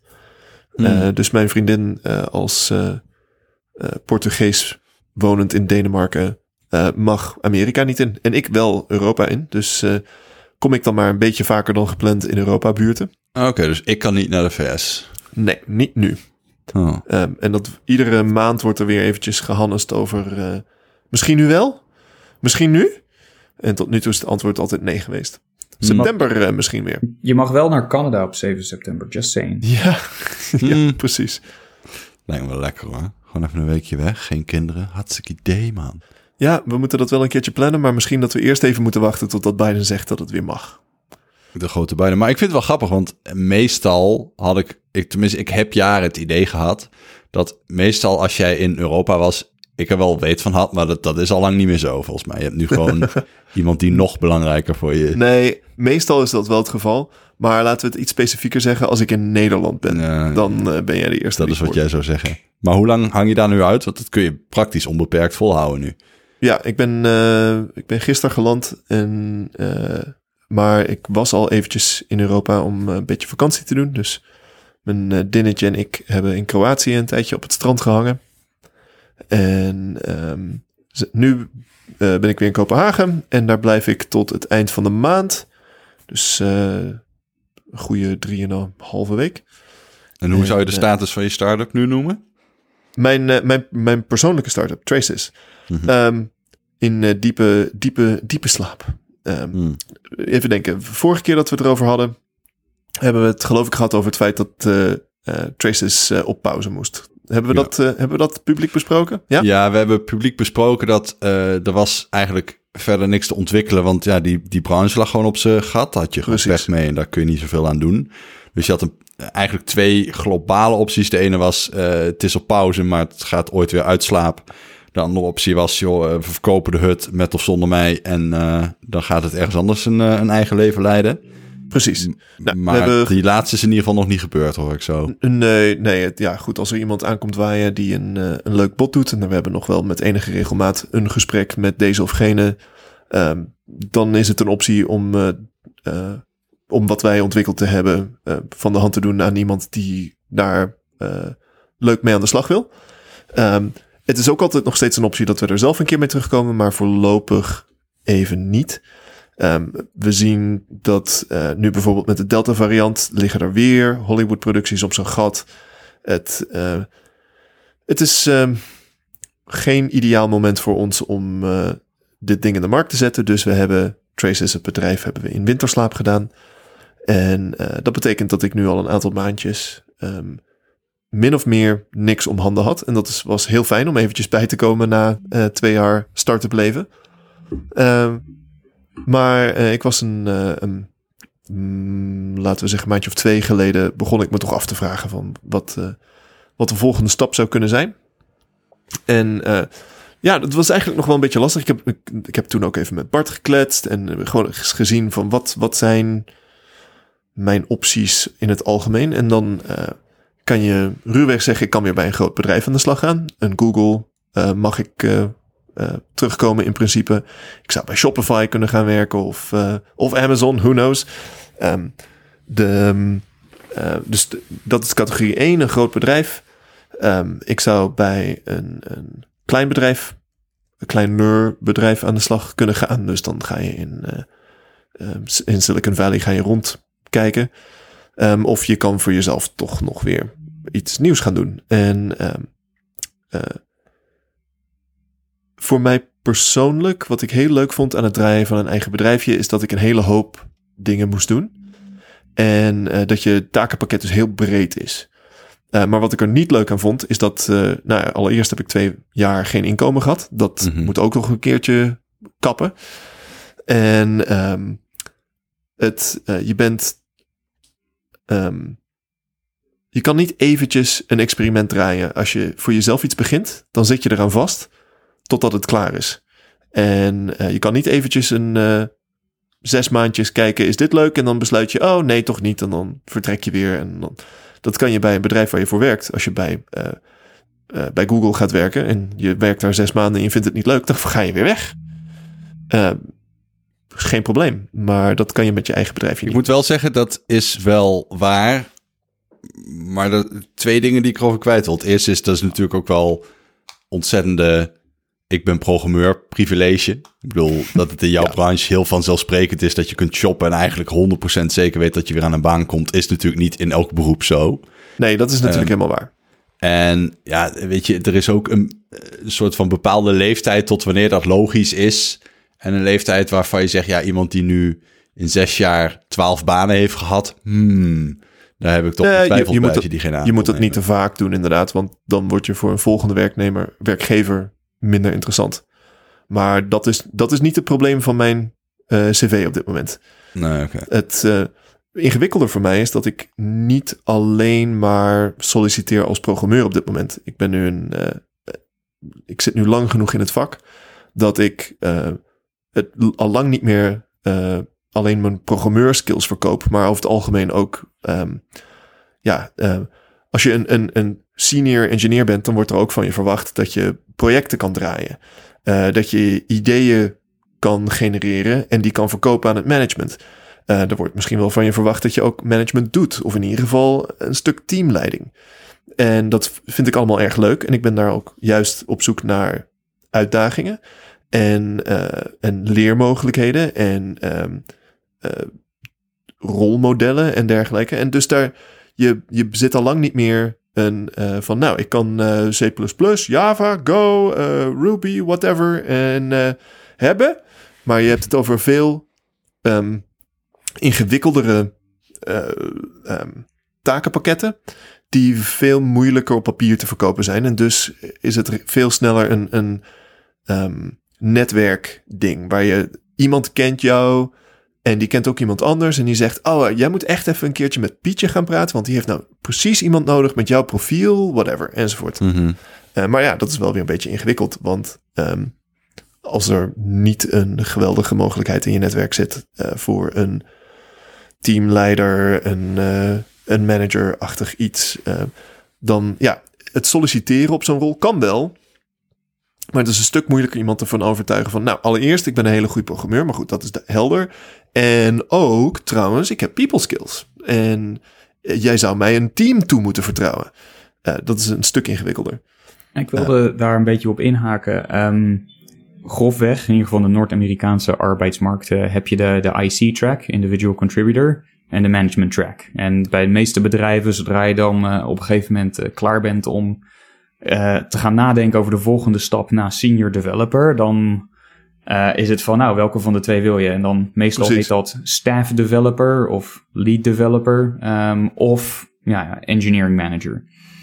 Ehm, is er een van de twee waar jij dan toch wel zegt van nou die trekt me meer aan? Wil je echt van, van people management echt een, een, als vak dat gaan, gaan najagen? Of zeg je van nou laat iemand anders maar de HR en de performance review doen en eh, geef mij gewoon een, een, een zwik mensen en laat mij technische problemen oplossen? Ja, ik vind de HR en de performance reviews ook interessant. Maar het meeste lol heb ik eh, bij het, ehm, het technische leiderschap. En eh, Dus tussen die twee tracks zou ik eerder richting de, de staff engineer kant kijken, zeg maar. Dus bij de individual contributor route blijven. Maar ehm, wat ik gemerkt heb bij het draaien van mijn start-up is dat ik het liefste een beetje van allebei doe. Uh, wat ik heel gaaf vond aan het, het draaien van een start-upje is, je hebt een team, maar je bent verantwoordelijk voor alles. De technische kant, de, de personeelskant. Uh, dus je bent op zoek naar mensen om aan te nemen. En als je ze volgens aangenomen hebt, ben je ze aan het trainen. En als je ze getraind hebt, dan ben je nog steeds op de achtergrond permanent aanwezig als zeg maar technisch adviesgever. Ik had een beetje het gevoel dat we iedere week dan um, gingen we met z'n allen zitten en dan zeiden we oké, dit zijn de doelen voor dit week, deze week. En uh, dan um, had ik opvallend weinig op mijn bordje liggen, want mijn bordje was alles wat er bij iemand anders van een bordje afvalt, zeg maar. Uh, als er iemand ergens uh, in de problemen komt, dan steekt hij zijn hand op en dan hol ik naar hun uh, virtuele cube toe. En dan zeg ik, nou, hoe kan ik helpen?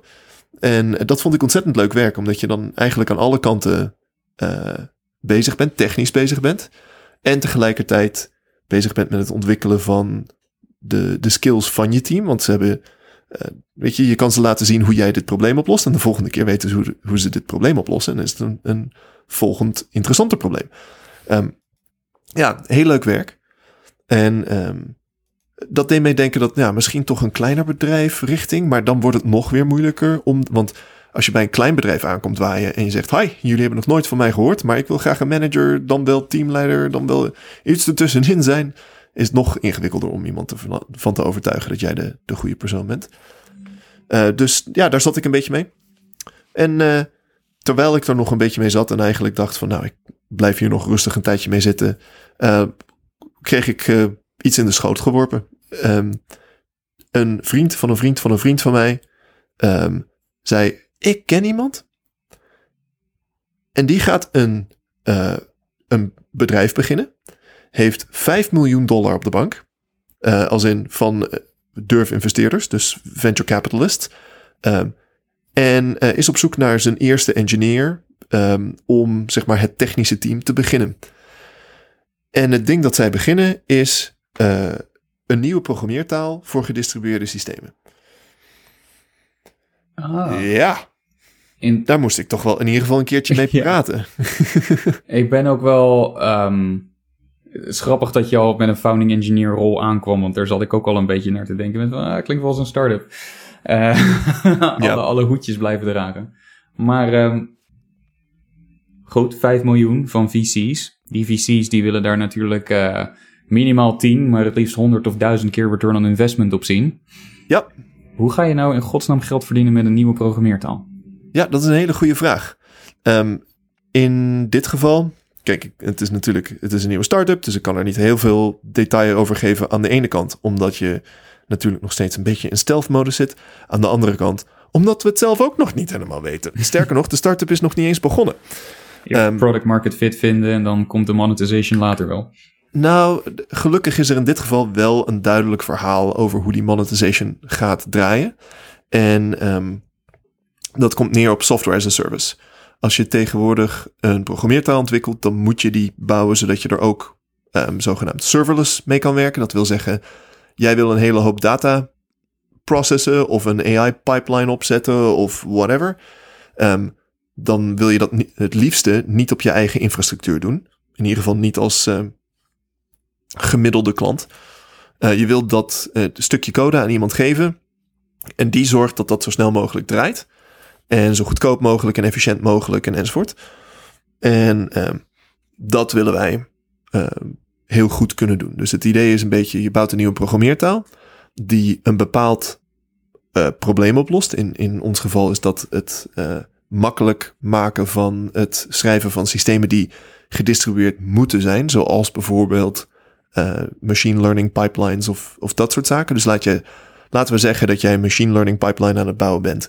En um, dat, daar gaat zoveel data doorheen, dat moet een gedistribueerd, een gedistribueerd systeem zijn. Op dit moment is dat best moeilijk. Dan moet je een engineer als mij inhuren. Maar hoe kan je nou een tool bouwen waarbij iemand die niet gestudeerd heeft voor gedistribueerde systemen ook zo'n pipeline op zou kunnen zetten. Zonder te veel gedoe.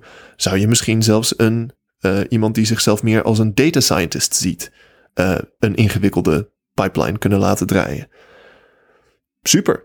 Maar oké, dat is natuurlijk nutteloos als je het vervolgens de, uh, de data scientist heeft een mooie pipeline en vervolgens moet je een hele dure production engineer inhuren om het allemaal te draaien op een cluster van weet ik veel hoeveel machines en die heb je maar een paar uur per maand nodig en enzovoort enzovoort.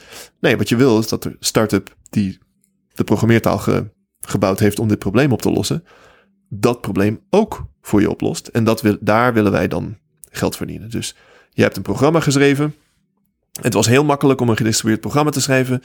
Het is moeilijk om het zelf te draaien, maar geef het aan ons. Wij draaien het voor je en dan rekenen we uh, geld voor de CPU-kracht die je nodig hebt en, en de netwerkbandbreedte uh, die je verstookt en alles wat je in de normale cloud um, uh, gewend bent. Maar kun je debiel als ik uitleggen waarom je in godsnaam zo moeilijk zou moeten doen voor zo'n pipeline? Want in mijn beleving geldt de wet van Moore, worden computers steeds sneller en over een paar jaar kan mijn desktopmachine, wat je noemt, nu noemt, ook doen.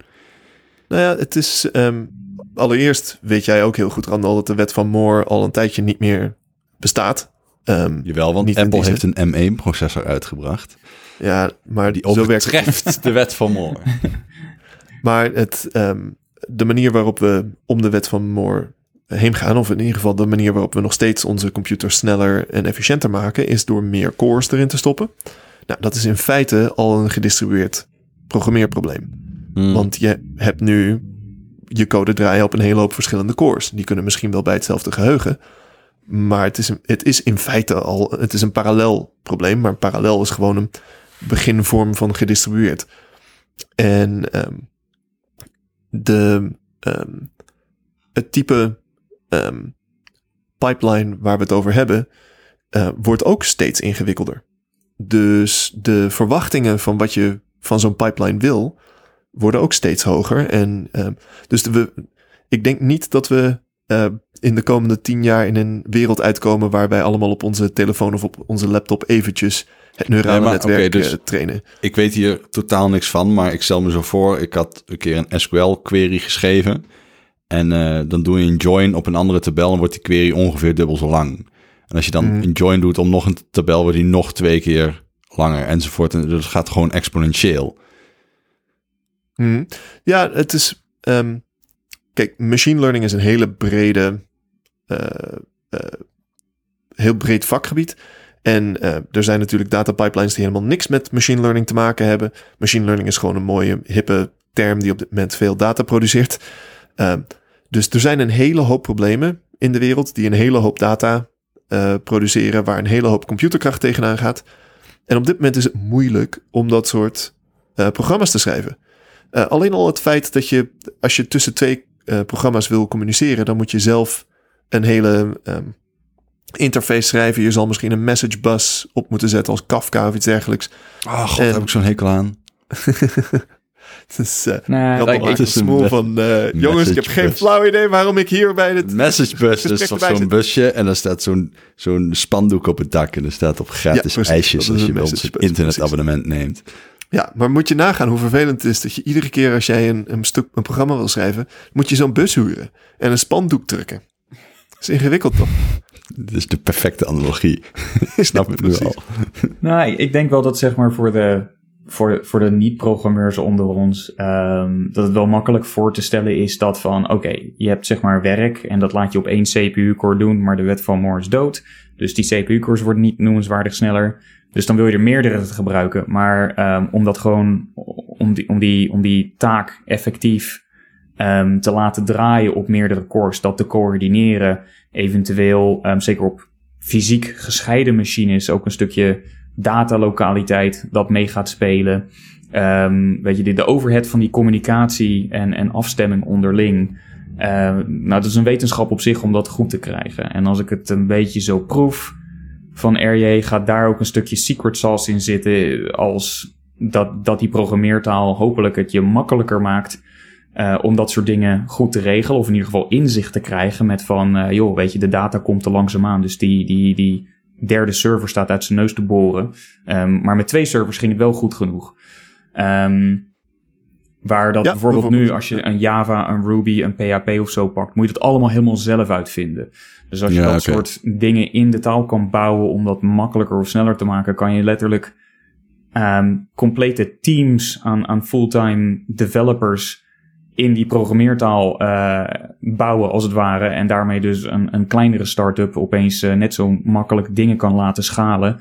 Als dat, um, als dat nu voorbehouden is aan de grotere techbedrijven. En dat was een beetje in die zin ook de, de oorspronkelijke belofte van, van AWS toen dat uitkwam.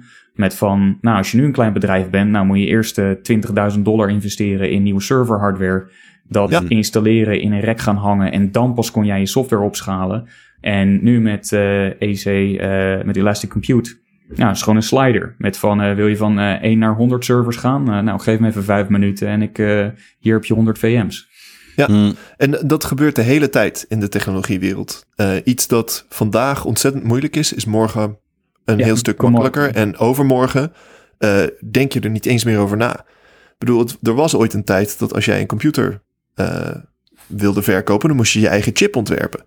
Ja, toen kwamen er bedrijven aan die zeiden, weet je, je kan mijn eigen chip, je kan mijn chip wel kopen en dan hoef je alleen nog maar, zeg maar moederbord, moederbord te bouwen en, enzovoort. En op dit moment, um, je, uh, we zitten qua waar de, waar de gemiddelde techneut nadenkt over de problemen, zitten we zoveel hoger uh, in de, uh, er zitten zoveel laagjes intelligentie al uh, gebouwd, dat één engineer kan gewoon veel meer dankzij de technologie die we ontwikkeld hebben. En dit is in feite gewoon weer nog een laagje erbovenop van oké, wat is er moeilijk op dit moment? Gedistribueerde systemen en data pipelines en al die dingen zijn op dit moment moeilijker dan we denken nodig is. Kunnen we dit makkelijker maken? Nog een heel goed voorbeeld van een geval waar dat eerder gebeurd is, is uh, toen de hele wereld in, uh, laten we zeggen, C, C++, die, uh, dat soort talen schreef. Dat heette in onze uh, termen heette dat high-level languages. Uh, want het is geen machinetaal, het is meer Engelsachtig. Maar C en C++ zijn moeilijke talen om goed te schrijven. Je moet er een hele hoop voor doen. Uh, je moet zelf je geheugen beheren. als jij van um, processor wisselt of van operating system wisselt, moet je opeens andere code schrijven. Dus je code moet in feite uh, twee of drie keer geschreven worden. En je moet afhankelijk van het platform waar je voor compiled wordt, bepaalde code wel gebruikt en bepaalde code niet. En hmm. je hebt hele teams in feite die alleen maar bezig zijn met het multiplatform maken van jouw code. Nou, toen kwam opeens Java langs. En Java zei: Weet je wat? Je hoeft niet meer je eigen geheugen te managen. Dat doet ons systeem voor je. Je hoeft hier geen zorgen meer te maken over het platform waar je op draait. Dat doet ons systeem voor je. Wij bouwden het één keer. En opeens hoeven je programmeurs zich nul zorgen meer te maken over die specifieke problemen. Nou, en sindsdien hebben wij ons als programmeurs geen zorgen meer gemaakt over dat soort problemen. En kunnen we per uur aan programmeerwerk gewoon veel meer doen. Hmm. Um, hey, maar oké, dan, dan vat ik beter wat je gaat bouwen. Maar um, wanneer dan? Want je bent nu nog steeds niet aan het werk volgens mij. Of ben je al fulltime bezig, stiekem? Nee, uh, het, uh, het grappige aan deze uh, start-up is dat de, de oprichter, Ben heet hij, Ben die wilde eerst het team samenstellen. En dan als het team klaar was, um, omdat het een volledige afstandwerk start-up is, wilde iedereen bij elkaar brengen. Twee weken echt intens bij elkaar zitten, zodat we de neuzen dezelfde kant op hebben. En dan kunnen we allemaal naar onze eigen hoekjes van de aardbodem. En dat wilde hij dan iedere drie maanden of zo wil je dat herhalen. Eventjes een weekje of twee weken bij elkaar zitten. Afstemmen. En dan kan je uh, drie maanden ish. Uh, uh, zonder fysiek contact. Hmm. Digitaal met elkaar samenwerken. Dat is zijn visie. en het team is nu samengesteld. En grappig genoeg is het team grotendeels mijn oude team van mijn start-up. van de vier mensen die ik aan het eind in mijn bedrijfje had zitten, had er eentje had al een goede baan. En de andere drie gaan met mij mee uh, deze start-up in. Nou, dat is wel. Godverdikkie, want ik zat al te denken, als jij van de banenmarkt af bent, dan, uh, dan zijn je start-up collega's misschien nog wel op zoek naar iets. Maar je bent me alweer... ik heb nog wel andere mensen voor je. Oké, okay, nou, kom maar goed, kom maar goed. Als Random me dan toch laat werken deze vrijdag, dan kan ik op met wat namen uit dit gesprek komen. Ja, nee, ik heb, ik, en je kreeg bier. Dat is ook wel lekker. tijdens het werk. Toch? Gewoon aan het bier zijn. Ja. Ja, maar het gaaf is dus dat ik in feite een eh, groot deel van mijn, eh, mijn eigen team eh, meeneem. En we gaan met dat kleine clubje beginnen wij over, wat is het, twee weken? Drie weken? Twee weken is. gaan we de echte kick-off hebben. Hier in Kopenhagen. Dus ehm, vandaar dat ik al lekker hier zit bij mijn vriendinnetje. En dan ehm, gaan we het meemaken. En het zou zomaar kunnen. Kijk, het is een start-up. Het zou zomaar kunnen dat ondanks lekker veel geld op de bank en alles, ehm, dat het eh, helemaal niks wordt. En dat we over een paar maanden zeggen, nou, leuk verzonnen, maar het blijkt na eh, een aantal technische experimenten toch eh, dat de secret sauce die wij dachten dat we hadden, dat we die niet hebben. En vette pech. Of het kan zijn dat, ja, we zijn het gewoon, we hebben creative differences. We zien niet dezelfde oplossingen. En eh, vette pech. Het kan aan alle kanten stuk. Eh, maar het leuke is, ik ben in dit ge- gebeuren gewoon een werknemer. Eh, wel de eerste, maar gewoon een werknemer. Dus voor mij wordt dit een hopelijk een beetje het, het draaien van een start-up. met alle goede kanten. Dat wil zeggen, alle creativiteit en brede takenpakketten en mogelijkheden om een, beetje management, een beetje technologisch leiderschap, een beetje zelf programmeren. Om dat allemaal te doen. En eh, tegelijkertijd niet vast te zitten aan een. eh, ik moet dit project tot het einde eh, kunnen meemaken, drijven. Ik kan op ieder moment weg als ik het niet leuk vind. Dus ja, dit werd mij zo in de schoot geworpen. De, de oprichter ook, Ben, is een hele gave kerel. En het eh, was eigenlijk gewoon, het was te goed om nee te zeggen. Ja, vet. Ja. En natuurlijk, eh, het, eh, men bouwt niet zomaar eventjes een programmeertaal. Het zou heel goed kunnen dat het een, een heel slecht idee is. Maar ja, dan kunnen we nog steeds veel lol hebben ondertussen. En ik krijg deze keer betaald. dat, dat is ook wel winst. Ik heb daar wel een soort van midlife crisis van. Omdat ik nu. ehm, ik probeer een beetje het verschil te zien tussen, zeg maar, eh, het geld dat je verdient. En, en meer van wat is het leven dat je wil leiden, zeg maar. ja, precies. En ik zie daarin, ja, weet je, of je één ton verdient of drie. Dat verschil is niet zo heel erg huge. Nou, wat Bart en ik, eh, waar we het kort even over eens waren volgens mij terwijl jij weg was, was dat ehm, de onafhankelijkheid, de, de financiële onafhankelijkheid die je krijgt door een tijdje veel meer te verdienen dan je eigenlijk nodig hebt, is heel nice. Want daardoor kan je ook gewoon eens een keer twee jaar geen geld verdienen. Mhm. Dat maakt wel echt een verschil in, in de kwaliteit van mijn leven. Dat dat gebeurd is. En dat, zeg maar, dat, dat kussentje heb ik. En daardoor kan ik... Nee, maar het blijft een keuze. Kijk, als ik zeg, ik wil twee jaar niet werken... eh, en je gaat gewoon op spaargeld teren en op beleggingen, dan kan dat. Alleen dan op een gegeven moment kom je nou, iets langer dan twee jaar... maar dan kom je wel weer op een punt van dan ben je weer terug bij nul. En dat is hoe je met sparen en beleggen gewoon in de knel komt... van hoe eerder je begint met opbouwen... hoe meer je daar aan het eind van de rit aan hebt. Dus die twee jaar niks verdienen... Kijk, je kunt beter zorgen dat er in ieder geval iets binnenkomt. Eh, Altijd Ja, beter maar- dan niks, zeg maar. Ja, maar goed, Ja, ik denk tuurlijk. dat, eh, dat ehm, in ieder geval als ik spreek voor mezelf, is van, ik kan twee jaar doen en dan nog besluiten, ik doe het nog eens een keer twee jaar. Precies. En dan, en dan zelfs na die vier jaar nog steeds niet überhaupt in de buurt van problemen komen. Precies. Terwijl ik gewoon een bepaalde levensstijl aanhoud. Exact. Dat nulpunt verdwijnt gewoon op een bepaald moment als risico uit beeld. En ehm, dan wordt het dus meer van, eh, heb ik op mijn oude dag eh, één villa of twee villa's, zeg maar. Of ehm, het is, je, hebt nog steeds natuurlijk, hebben je financiële beslissingen altijd repercussies. Maar de, de serieusheid van die repercussies ehm, wordt veel minder groot als je ver weg bent van dat nulpunt. En door één keer een dik kussen op te bouwen tussen jou en dat nulpunt, eh, krijg je gewoon de ruimte om ja, een, een, een, jaren fuck you te zeggen en nog steeds het helemaal prima te houden. Nee, oké, maar nu, je, kijk, je maakt mijn FOMO en jaloezie in die zin alleen maar groter. Want uh, ik, ik had eigenlijk naar een ander onderwerp willen switchen, maar laten we dat maar even beetpakken. Um, ik ben wel op een gegeven moment, um, ik werk nu in een bedrijf dat is overgenomen. En ja. dat is voor het bedrijf heel goed, want we hadden investeringskapitaal nodig. We hadden eigenlijk al, nou, daar heb ik het vaker met jullie beiden wel over gehad. Uh, uh, we kwamen elke keer terug in het feit dat cashflow voor ons een dingetje was. Cashflow is een, een heel kapitaalintensief iets, je eigen fiber network Het is extreem. Elke klant kost uh, 400 euro om aan te sluiten. En je verdient Valt hem met, met 40 euro per maand terug. Dus ja, je verdient hem terug. En je wordt er zelfs op een gegeven moment wel rijk van. Maar als je nu duizend klanten aan moet sluiten, ja, weet je, dat, dat, dat vliegwiel.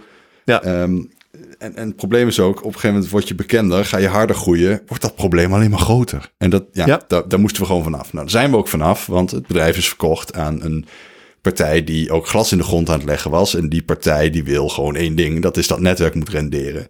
Dus die zag gewoon van, ja, weet je, we hebben acht providers op ons netwerk. Die hebben allemaal cashflow issues. Weet je wat, er moeten gewoon in, in, in het zadel, die moet gewoon uh, genoeg cash hebben om harder te groeien. En let's go, want dan is iedereen blij. Dat is wel nice. Ja, nou, op zich is dat allemaal heel fijn. Alleen, dan merk je toch wel, en um, ik ben heel blij met mijn baan. Ik vond hem heel leuk en ik mag iedereen. En uh, in het bijzonder mijn baas is een toffe peer. Maar, kijk, hij wordt aan rijk. Hij heeft dat bedrijf. Ik heb geen aandelen. Ja. Dus, ja. en dan kijk ik naar mensen die in het buitenland werken, zoals jullie. En dan denk ik, nou, dan heb je toch wat aandelen of opties of weet ik veel hoe dat heet. Maar hè, daar, daar heb je een beetje van meegeprofiteerd. En het, irriteert mij ook wel een beetje dat je dat in Nederland niet hebt. Weet je wel, ja. ik heb uh, straks 12 jaar gewerkt. Ja, weet je, ik heb uh, niks te klagen. Maar ja, je hebt ook geen klappen gemaakt. Dus toen ging ik een beetje fantaseren. Zo van, oké, okay, ga ik dit nog 10 jaar doen? Want mm -hmm. dan ben ik gewoon 10 jaar nog in loondienst. En dat is prima, want het is prima loon. En er is ook uh, gewoon geld om leukere dingen te gaan doen. Dus eigenlijk wordt nu mijn werk in die zin alleen maar leuker. Maar ja, stel nou dat ik het voor elkaar krijg om tien keer zoveel glasvezelabonnementen te verkopen dan we tot nu toe al hebben gedaan dan is het investeringsbedrijf van een ja. stel witte mannen uit de UK meer waard geworden. Woehoe! Weet je, en daar, daar word je zelf ook wel beter van. Maar is dat nou waar je 's ochtends voor uit bed komt, weet je wel? Want ja, precies. Goeie ik vraag. zie gewoon nu voor me dat als je die lijn doortrekt... Ik werkte bij een underdog provider. Je wordt op een gegeven moment een van de top drie. En die lijn kun je doortrekken. Dan kun je, en ik bedoel, je moet het nog halen. Hè? Ik zeg nu van dat gaat lukken, maar je moet het nog bewijzen. Maar ik, ik dat is dus het punt dat een dier als Randal... zo van, oké, okay, we hebben nu een serieuze shot. Als we het halen, dan ben ik nog steeds in loondienst.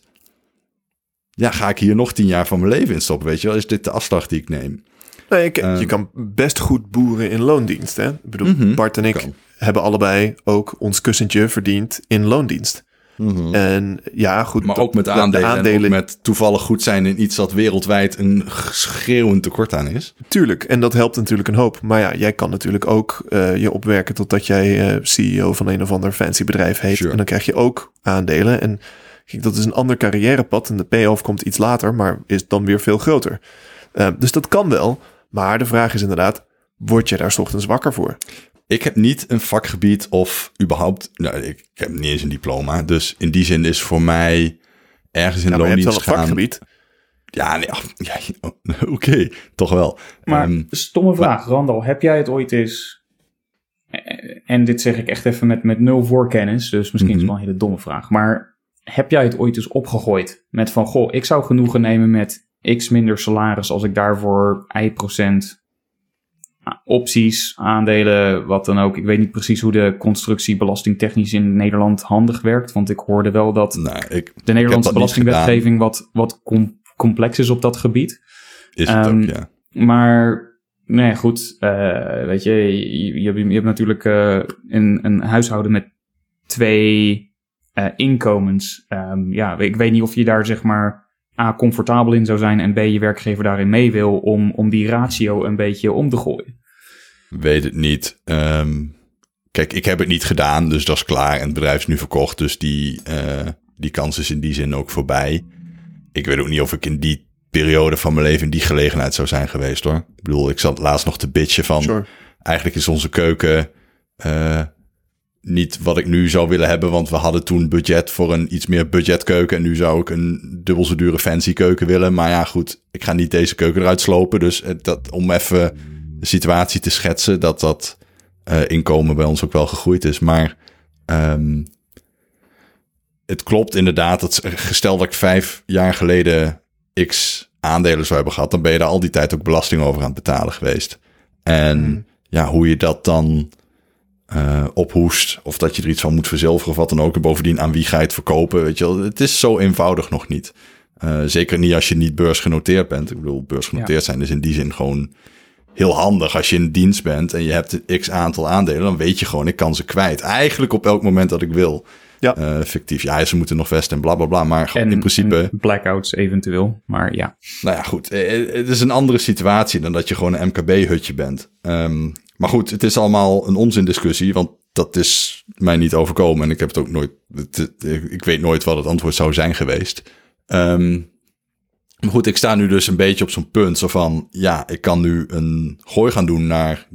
En ik vind, maar dat, dat klinkt kort door de bocht, maar ik vind voor de nieuwe fase die we ingaan vind ik wel dat je met goed fatsoen de horizon weer op een jaar moet zetten. Of uh, op een, jaar of vijf moet zetten. Want ik vind als ik nu zeg, nou, ik, ik kijk het nog een jaartje aan.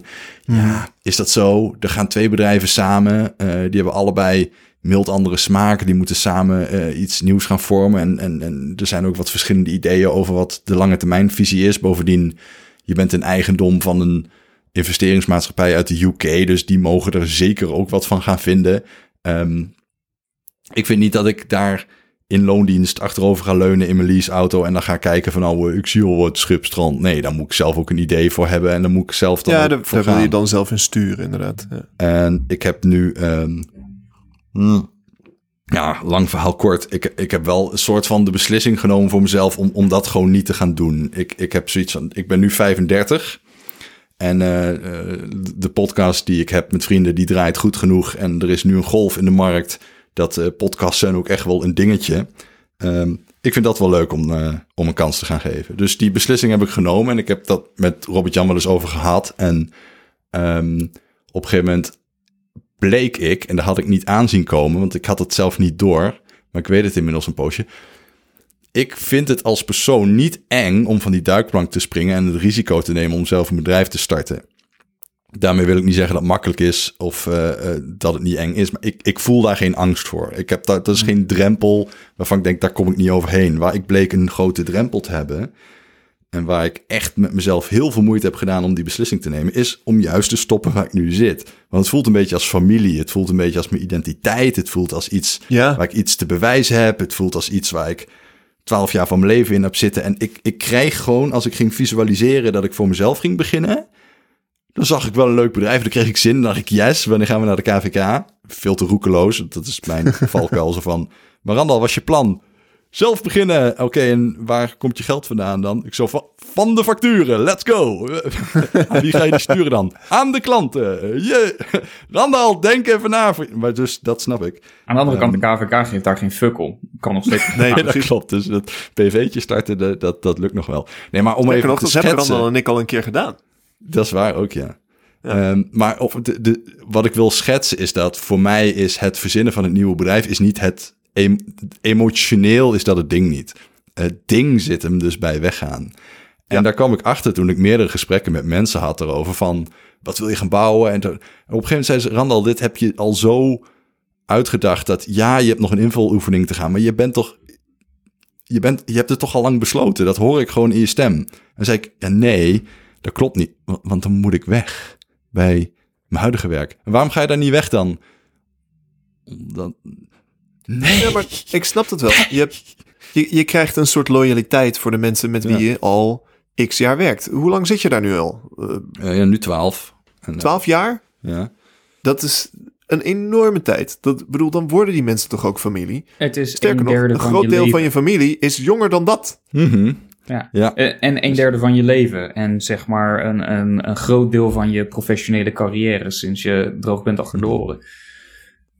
Ik, ik, heb, ik heb het op een bepaalde manier ook wel hoor. Ik was aan het eind van het jaar, um, zat ik er ook wel even goed doorheen. En toen ben ik met de gedachte gaan spelen met van, nou ja, is, wil, wil ik hier nog wel blijven werken? En dan zit je opeens met van, ja, maar dit bedrijf is überhaupt de reden dat ik zeg maar mijn hele hebben en houden op een vliegtuig heb gezet naar Canada toe. Dat ik ook wel daar een beetje met een, een stukje identiteitscrisis uh, even worstelde. Um, En toen maar gewoon even lekker uh, twee weken op vakantie ben gegaan en alles heb geparkeerd. Ja, ja. ja. ja het was voor mij, het weggaan bij Google was ook een, een, uh, een flinke stap. En dat was, ja, voor mij was het de mazzel dat ik me op dat moment ja, een beetje verveelde. Uh, bij het mm. team waar ik zat. Dus ik wist dat ik sowieso van team zou gaan wisselen. Als ik, als ik iets ging doen. Ja, dat was al een punt eigenlijk. Een natuurlijk precies. Punt. Dus er zat al een komma. En ik heb besloten van het, die komma zeg maar een punt te maken. dus dat was makkelijker. Maar dan nog, het blijft een, een enge. Een eng besluit, want je inderdaad, nou ja, identiteit zit erin verwoven. Mensen weten wat je doet en, en hangen daar ook een, een soort beeld van wie jij bent aan vast. Of in ieder geval, zo stel ik me dat dan voor. Mm um, je hebt een half dozijn Google-t-shirts in de la liggen. Nou, ja, ja, precies. En trouwens, in mijn geval ook, uh, je moet niet vergeten, ik ken die markten. En ik precies. heb van elke provider van heel Nederland een 06-nummer in de telefoon. Uh, ja. Dus uh, ook gesteld dat ik in die branche zou blijven, eitje, eitje. Ik weet nog niet bij welke provider ik aan de bak kan, maar er, er is er echt wel één. En... Ja, en, en dat is natuurlijk um, een, nog zoiets waarvan het, het voelt gewoon, deze hele markt voelt vertrouwd. En het idee dat je niet alleen mhm. dit bedrijf verlaat, maar de hele markt, ja, dus twaalf jaar ervaring en dergelijke, is eng.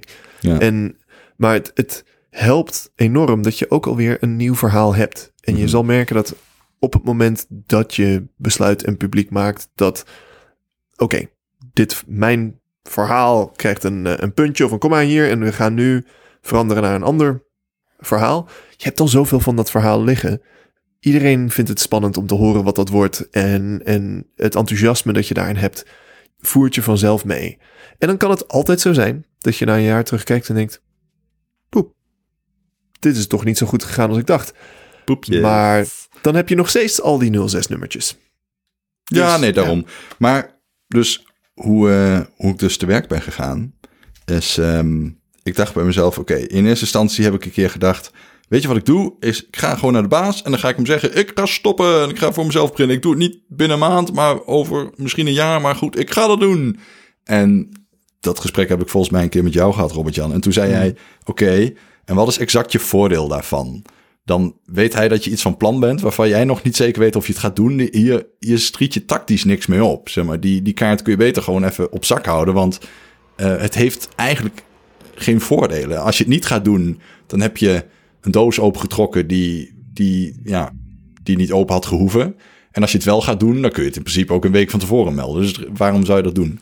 En uiteindelijk waar ik op, neer, waar ik op uit ben gekomen is, ik dacht bij mezelf, weet je, als ik ondernemer wil worden, op welke vorm dan ook, zal ik vroeg of laat, stel, mijn bedrijf gaat nu failliet, waar ik nu werk, en ik sta op straat, hypothetisch. Mhm. Wat zou ik dan doen? Als ik denk, ik ga de ondernemerskant op, dan ga ik gewoon met mensen waarvan ik weet dat ze ondernemer zijn of zijn geweest, gewoon, gewoon, gewoon praten van, oké, denk met me mee, want jij bent een, een, een, een, ja, een lotgenoot, zeg maar. Jij, jij snapt wat ik nu van plan ben. Jouw adviezen zou ik wel in willen winnen. Mhm. En dus ik, dus ik ben inderdaad naar, uh, naar mijn baas toe gegaan. Ik zeg, joh, uh, dit is wat ik van plan ben. Ik zie uh, een hele mooie punt in het bedrijf. Jij tijd af. ik wil de horizon ook daar neerleggen. En, en voor de duidelijkheid, jouw baas is de eigenaar van het bedrijf en is dus een ondernemer waarvan jij het nou ja, nu niet meer die heeft ervaringen die relevant zijn. Nu niet meer eigenaar, maar hij heeft nog een nee, burn-out. Dus hij heeft die ervaring en enzovoort. Ja, ja precies. Um, en wat ik heel fijn vind is nou ten eerste wat ik wel wist, maar gewoon goed dat hij dat mooi vond en daar bijval in geeft en ook zegt van nou, goed idee en als je het een keer wil doen, dan is dit wel een goed moment om het te doen. Dus uh, go for it. Sterk nog, ik zou best je sparringspartner willen zijn en bla bla bla. Maar wat nog veel belangrijker was voor mij eigenlijk is, omdat ik het heb uitgesproken, is het nu waarheid of zo? Mhm. Ehm, je hebt het gemanifesteerd in de wereld. En ik denk niet dat je kunt onderschatten hoe groot het psychologische effect daarvan is. Zeg maar. Het is geen geheimpje meer. Uh, ja, ja. Dat, Oké, dat snap ik wel. Ja. Oké. Uh, psychologisch voor mij zelfs. Dus de, ja, tuurlijk. Het idee is nu fysiek.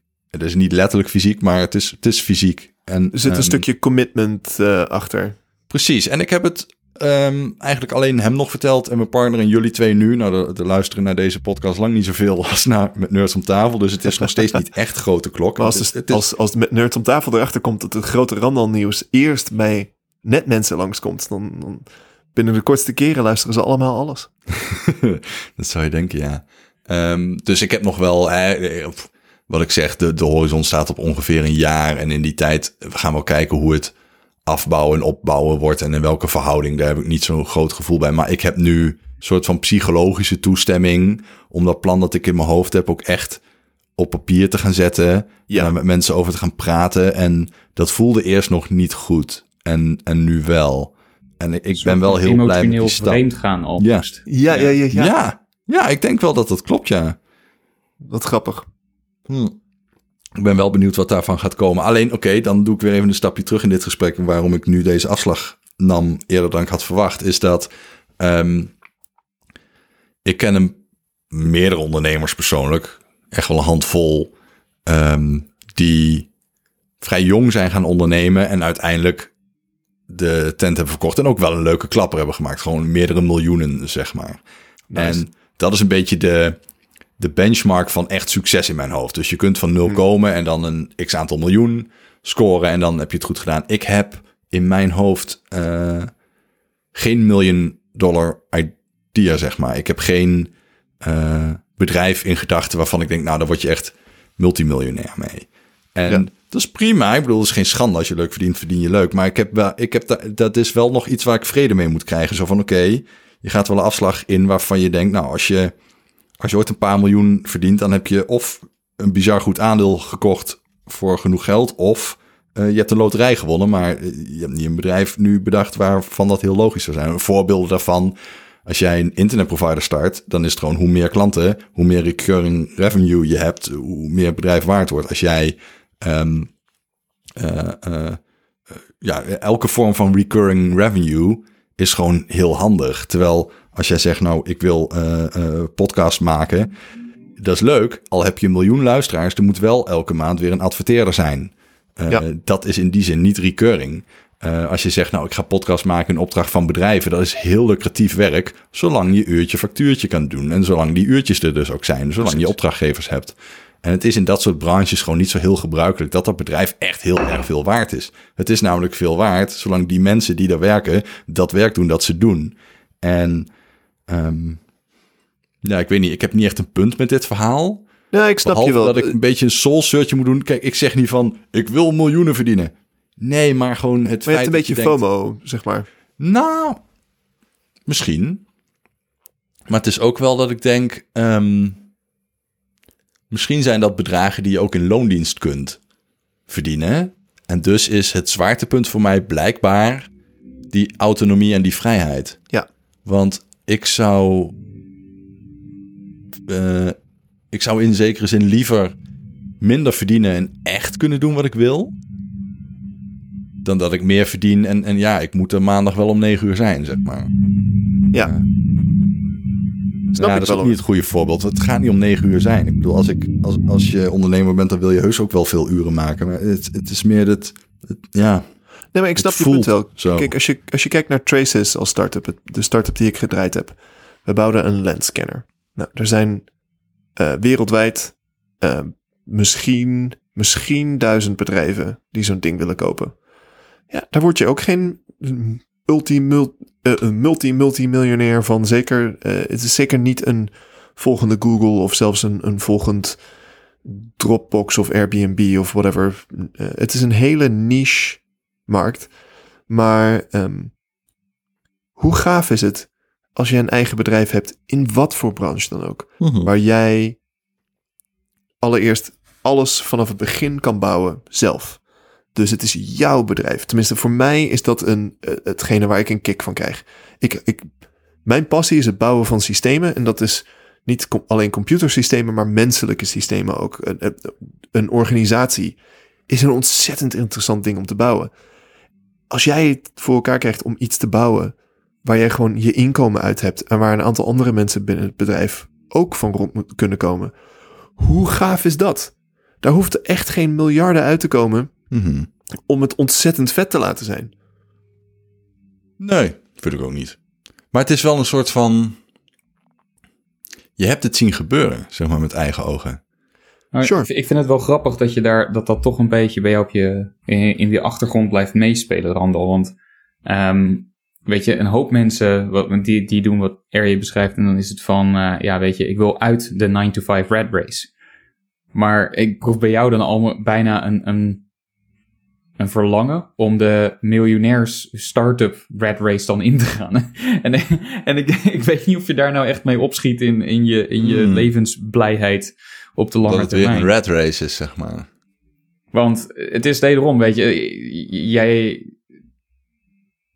Er, afhankelijk van hoe jij je eigen bedrijf slash start-up aanpakt qua, qua financiering met wie je samen gaat werken. Uh, je proeft het nu al met die, met die Britse investeerder. Uh, weet je wel, er, er moet op een gegeven moment geld verdiend gaan worden.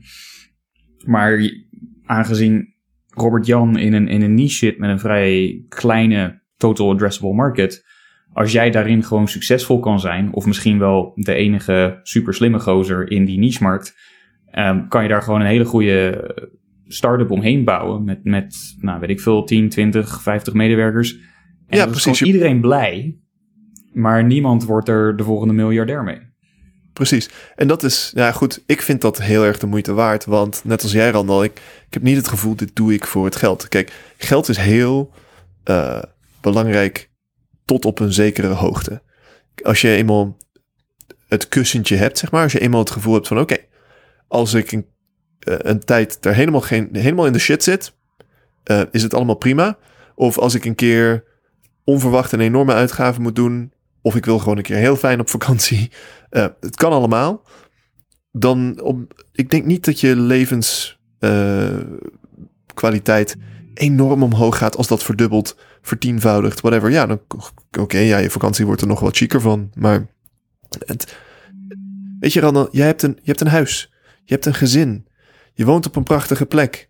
Uh, de, het, het, de levensbehoeften waar de gemiddelde Silicon Valley uh, start-up persoon uh, ontzettend naar hunkert, die heb je gewoon allemaal op een rijtje staan. En ik denk dat jij, jij veel blijer bent dan de gemiddelde miljonair start-up uh, idee uit, uit Silicon Valley. Die staan helemaal rood van de stress. En hebben geen idee wat ze met de rest van hun leven gaan doen. Als, want ja, hun leven is hun, is hun werk. Ik denk ook niet dat dat. Daar word je niet blij van, toch? Ik, ik weet niet of dat is wat een midlife crisis is. Ik denk namelijk dat uh, als je me vraagt van ben je gelukkig? Sure. Uh, het is meer een soort van uh, deuren die je dichtgooit-achtig idee. Gek voorbeeld, mhm. maar hey, ik heb nu kinderen, dus ik kan nooit meer een leven hebben waarin ik geen kinderen heb. Die deur is dicht, dat kan niet. En zelfs als ik een tijdmachine had en ik kon terug naar de tijd voor kinderen, zou ik het niet doen, want dan zijn Toby en Kiki er niet meer. En dat, dat kan niet. Dat is gewoon no-go niet bespreekbaar. Weet je, dat is gewoon, dat zit heel diep. Maar ik kan, ik kan mezelf uit de tijdlijn weghalen. Die twee kan ik niet uit de tijdlijn halen. Hmm. Dus die deur is dicht. En het is meer dat ik denk, oké, als ik nu een nieuw hoofdstuk inga, je hebt zoveel jaren te leven. Um, ik vind het heel gaaf, ook als het mislukt, dat ik het geprobeerd heb en dat ik daar een mooie verhaal uit uh, over heb. En ik heb voldoende kussentje dat ik daar echt niet. En bovendien, ik ben uh, witte man in Nederland met een IQ boven de 100. Hoeveel hongersnood kan ik meemaken? Weet je wel, echt doodgaan van de scheurbuik, uh, dat zit er niet in.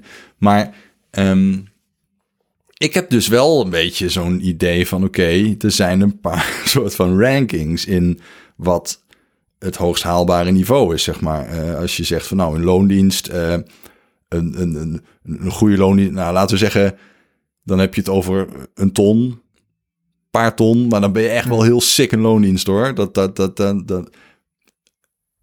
Maar gewoon van wat zijn de kaliber... Een heleboel mensen die wel zo schat hemeltje rijk worden, die zitten gewoon in een branche waarin dat kan.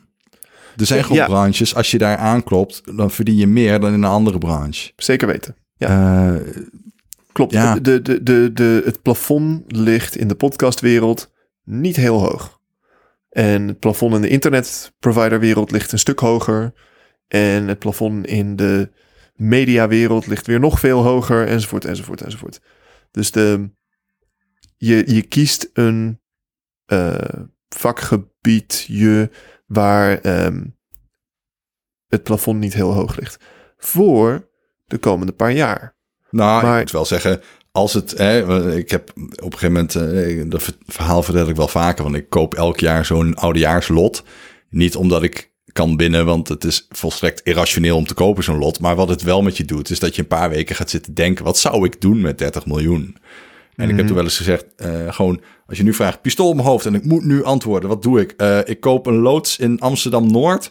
Eh, daar is een kantoor, een podcaststudio, een game room en een sportschool. In het midden is een kantine.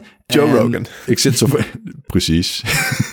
en ik zit eh, zo vaak mogelijk eh, rond die microfoons. Ja, weet je wel, waarom heb je daar 30 miljoen voor nodig? Heb je daar helemaal niet voor nodig? Dat kan ook met een stuk minder.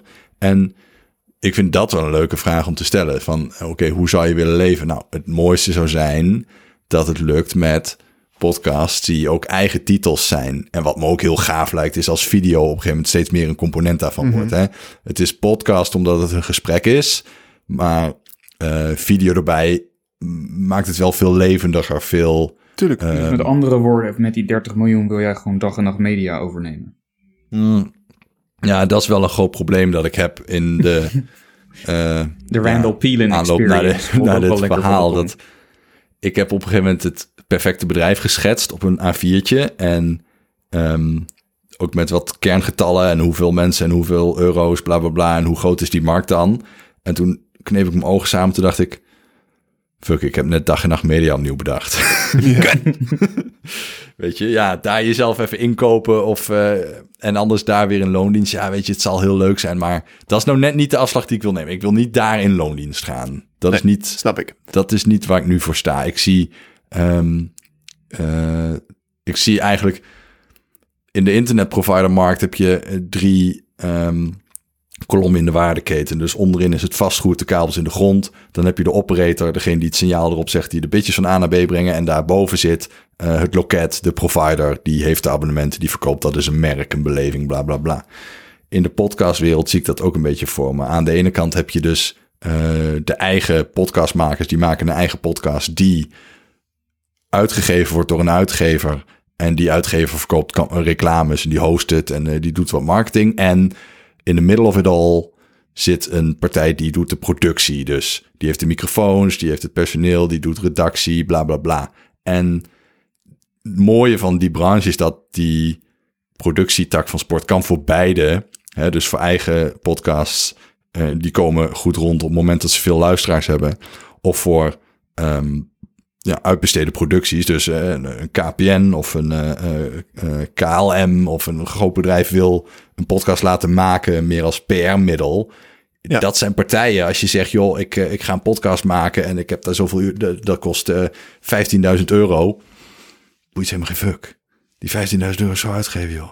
Als het Ja, ja, maar precies. goed spul is, wat ook genoeg luisteraars en de juiste luisteraars teweeg brengt. Dat is meer een paradepaardje. Dus ehm, ja, om maar te zeggen dat als dag en nacht media eh, al voor niemand anders is, dan kunnen zij die uitgeverrol wel goed vervullen.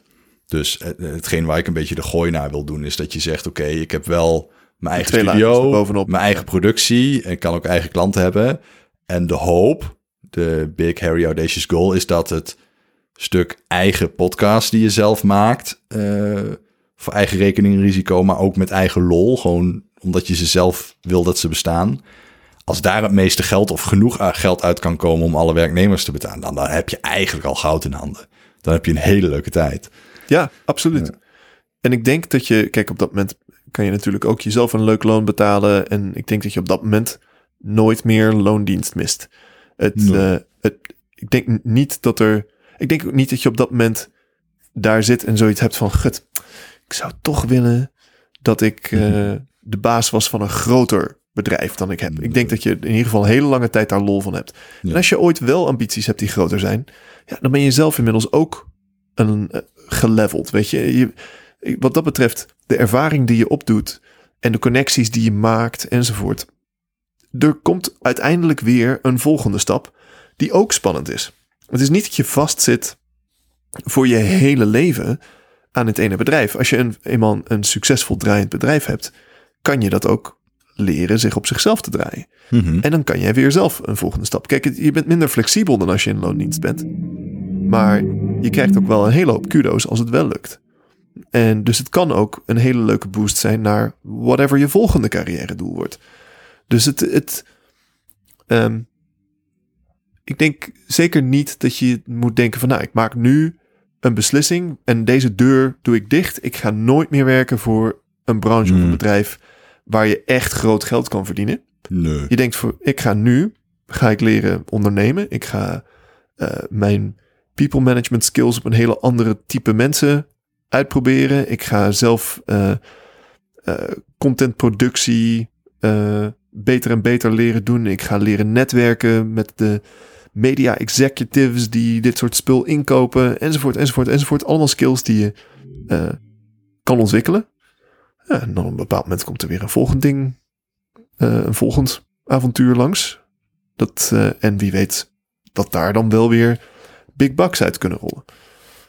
En als die Netmensen podcast toch een keer lekker gaat lopen, dan kunnen we altijd die nog onderbrengen in dat hele productiehuis van natuurlijk. hè? Nou, vooruit.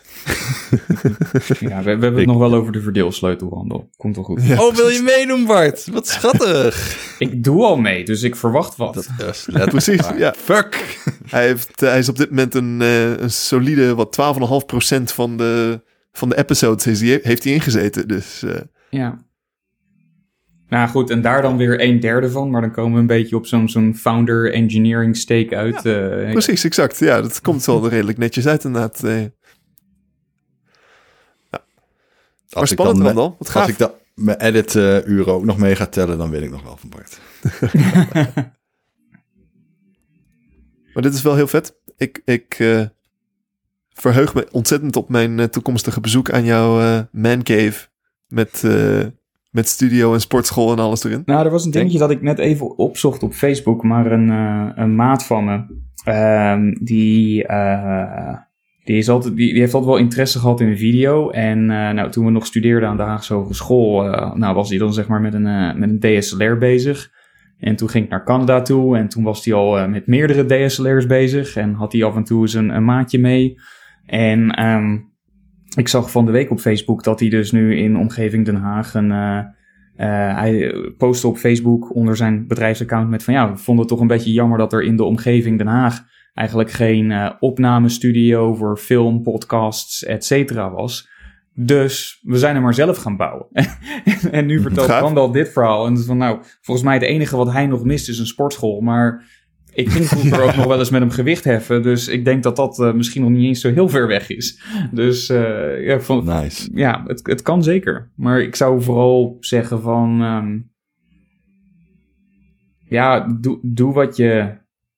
En dit is ook weer wederom een heel privileged white mannen thing om, om te zeggen. Dat realiseer ik me terwijl de gedachten vormen. Maar ehm, jaag zeg maar na wat je leuk lijkt. Ja, als je, dat als je is, ergens dat is hoe hier hebt. ben terecht ben gekomen. Ja, goh. Ik was acht- 28, ik werkte freelance. En ik huurde, eh, zeg maar, ehm, met, eh, met de clausule dat ik er binnen twee weken eruit gewipt kon worden als ze de boel gingen slopen. Ehm mwah, Canada lijkt me wel tof. Ik kan daarna over een jaar nog wel weer besluiten of ik wil blijven of terug wil komen. Tuurlijk. Ja, Hmm. Ja. Ja, en, en als je ergens passie voor hebt, dan is het ook echt zoveel makkelijker om ochtends wakker te worden. Ik merkte dat dus ehm, in, in mijn eerste jaren bij Google eh, was het geen enkel probleem om wakker te worden, maar tegen de tijd dat het eh, tegen de tijd dat ik bij Google vertrok, merkte ik dat dat nodig was, omdat ik inderdaad ja, moeite had om uit bed te komen, letterlijk. En dat was opgelost op de dag dat ik mijn eigen start-up begon nooit meer een probleem gehad. Het is ehm, gewoon de kwaliteit van leven als je aan iets werkt wat echt gaaf is.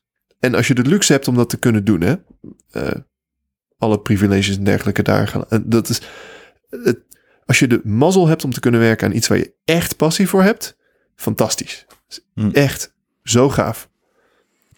Nou, ik ben benieuwd. Ik heb nog een aantal maanden de tijd om eh, me er echt over te buigen. En ik heb ook wel wat mensen in mijn hoofd waar ik eerst mee moet gaan praten. Want eh Nou, is wat ik wel heel gehad. belangrijk vind in tegenstelling tot alle trends die nu aan de gang zijn. Ik wil dus wel een honk, een vestigingsplek. Ik wil s ochtends de voordeur uit en ergens anders binnenlopen en dan ben Ja. ik daar. Kan me Daar hecht ik kapot veel waarde aan. En ik denk wel dat het handiger is dan eh, met name mensen te zoeken die dat ook wel vinden. Want ik wil de makkelijke en meest ehm, logische route zou zijn: doe het lekker in je eentje. Hè, score gewoon die opdrachten, doe ze en ga als ZZP'er aan de gang. Eh, de kans dat dat slaagt is, is heel hoog. Eh, maar ik wil eigenlijk liever gewoon een team. Dan zeg ik niet dat het allemaal werknemers moeten zijn. Liever niet zelfs. Maar ehm, een honk waar je geregeld met elkaar bent. Zeker met z'n allen fysiek om een tafel een podcast opnemen. Ik, ja, dat vind ik niet remote hetzelfde. Dus ehm, Ja, nou, voor ja, mij is die, die plek zoeken waar dat dan zou moeten zijn. En met de mensen die dat dan zou zijn, is, is eigenlijk een deel van de key, vind ik. Maar je hebt inmiddels een hele hoop ervaring met eh, zowel in-person dingen opnemen als op afstand dingen opnemen. Je kan daar gewoon heel goed een afweging over maken. Als jij zegt, Hmm. in-person is beter, punt, dat is mijn productiestandaard. Dan, dan is dat de visie. En eh, je bent zeker niet de enige. Als, je, als je kijkt naar iemand als, eh, ken je Linus Tech Tips? Ja. YouTube kanaal. Ja. Ja. Heb je wel eens zijn studio tour gedaan? Eh, of ge- gezien? De, Ja. de, Ik vond het wel grappig. Ik heb eh, even zo tussendoor, maar laatst eh, MKBHD heeft ook een eh studio kanaal nu. Daar heeft hij ook een rondleiding gedaan. Dan vind ik dus wel geestig dat eh, het is een tech kanaal. Dus er zitten alleen maar mannen. ja. Eh, maar hij is de enige eh, zwarte dude. En hij heeft allemaal witte mensen in dienst. Dat vind ik dan wel geestig. Weet niet. ja. Dat is een leuk detail. Maar sorry, wat had Linus? eh, Eh, nee, nee wat, ik, wat ik daar gaaf aan vind, is om te zien dat je kan absoluut een, wat begint als een klein bedrijfje. eh, hij is ooit in zich, gewoon op zichzelf begonnen, mhm. min of meer op zijn zolderkamer, zeg maar. Ehm, is uitgegroeid tot een ding waar je gewoon eh, anderhalf uur nodig hebt om die hele, hele studio te zien. Mhm. Ja. En dat is, ehm, nou, dat is wel ja, best wel eh, de dream, zeg maar. Nou, en, en dat vind ik wel een ding dat eigenlijk is voor mij persoonlijk min of meer de beslissing al wel van, joh, ik vind het leuk en fijn om het gewoon in het Nederlands te doen. Terwijl als je Sure. puur zakelijk kijkt, is het eigenlijk een no-brainer om het juist Engels te doen. Alleen dat is een soort we- eh, weegschaal, want er is al heel veel Engels. En Nederlands, er zijn nog veel meer gaten in de markt. Then Precies. again, dat plafond ligt wel veel lager. Dus ja, het is een beetje een... Ja, Het is maar Nederland is niet. Nederland is, ja goed, Nederland is klein, maar niet, niet zo klein. Er zijn 20 miljoen mensen die Nederlands spreken. Dat is best wat. Ja, en bovendien een website als Tweakers, eh, die had op een gegeven moment ook eh, 4 miljoen unieke bezoekers per maand. Nou, ik bedoel, eh, Precies. er zijn genoeg mensen die iets van smartphones willen weten. Dus ergens in de hoek van tech is wel ruimte. Eh, En sowieso in de hoek van tech, maar je hoeft ook helemaal niet in de hoek van tech te blijven. Dat hangt er vanaf met wie je gaat samenwerken. Als jij eh domain experts op, op andere gebieden weet te, te strikken, eh, daar zouden net zo goed gaten kunnen zitten. Kijk, Mm. Tweakers wordt niet opeens een, eh, een podcast over paarden. Maar het, eh, het zou zomaar kunnen dat jij ook het thuishonk wordt voor een, een stel paardenfans. Het zou zomaar kunnen. Why not? Ja, dat heb je wel. En, en vergeet ook niet je, je, je sokkenbrei tutorial eh, website die zo dadelijk eh, naar de moon gaat. Precies, ja. Nog eventjes snel Met die, dat domein registreren merchandise voordat je dit publiceert. store. Randalssokken.la, ik blijf het Juist. Mooie site. Heeft u al besteld, mensen? Oh, want als je binnen nu en het einde van de aflevering eh, koopt, dan krijg je een tweede paar sokken gratis. En de eerste tien die het proberen met de kortingscode Bart is awesome, die krijgen er ook nog eens een gratis zakje lavendel bij. Juist. Zodat je sokkenla altijd lekker ruikt. Oké, nou that pause. Ik moet echt even plassen. Die, eh, die halve liters hakken erin. Wat was het onderwerp dat jij nog had eh, aan willen snijden? Oh, ik heb laatst vlees gegeten. Oh nee, Randall. How Ik heb laatst vis gegeten. Wat? Ik heb laatst vis gegeten. Dat meen je niet. Ja, Ah, dat heb ik ook gedaan. nee toch. Je mag het eruit knippen, zodat niemand het hoort. Kijk of ik dat kan. Ik denk het wel. Ik denk dat je daar geknipt voor bent. Randall, the health of post-production. Bing!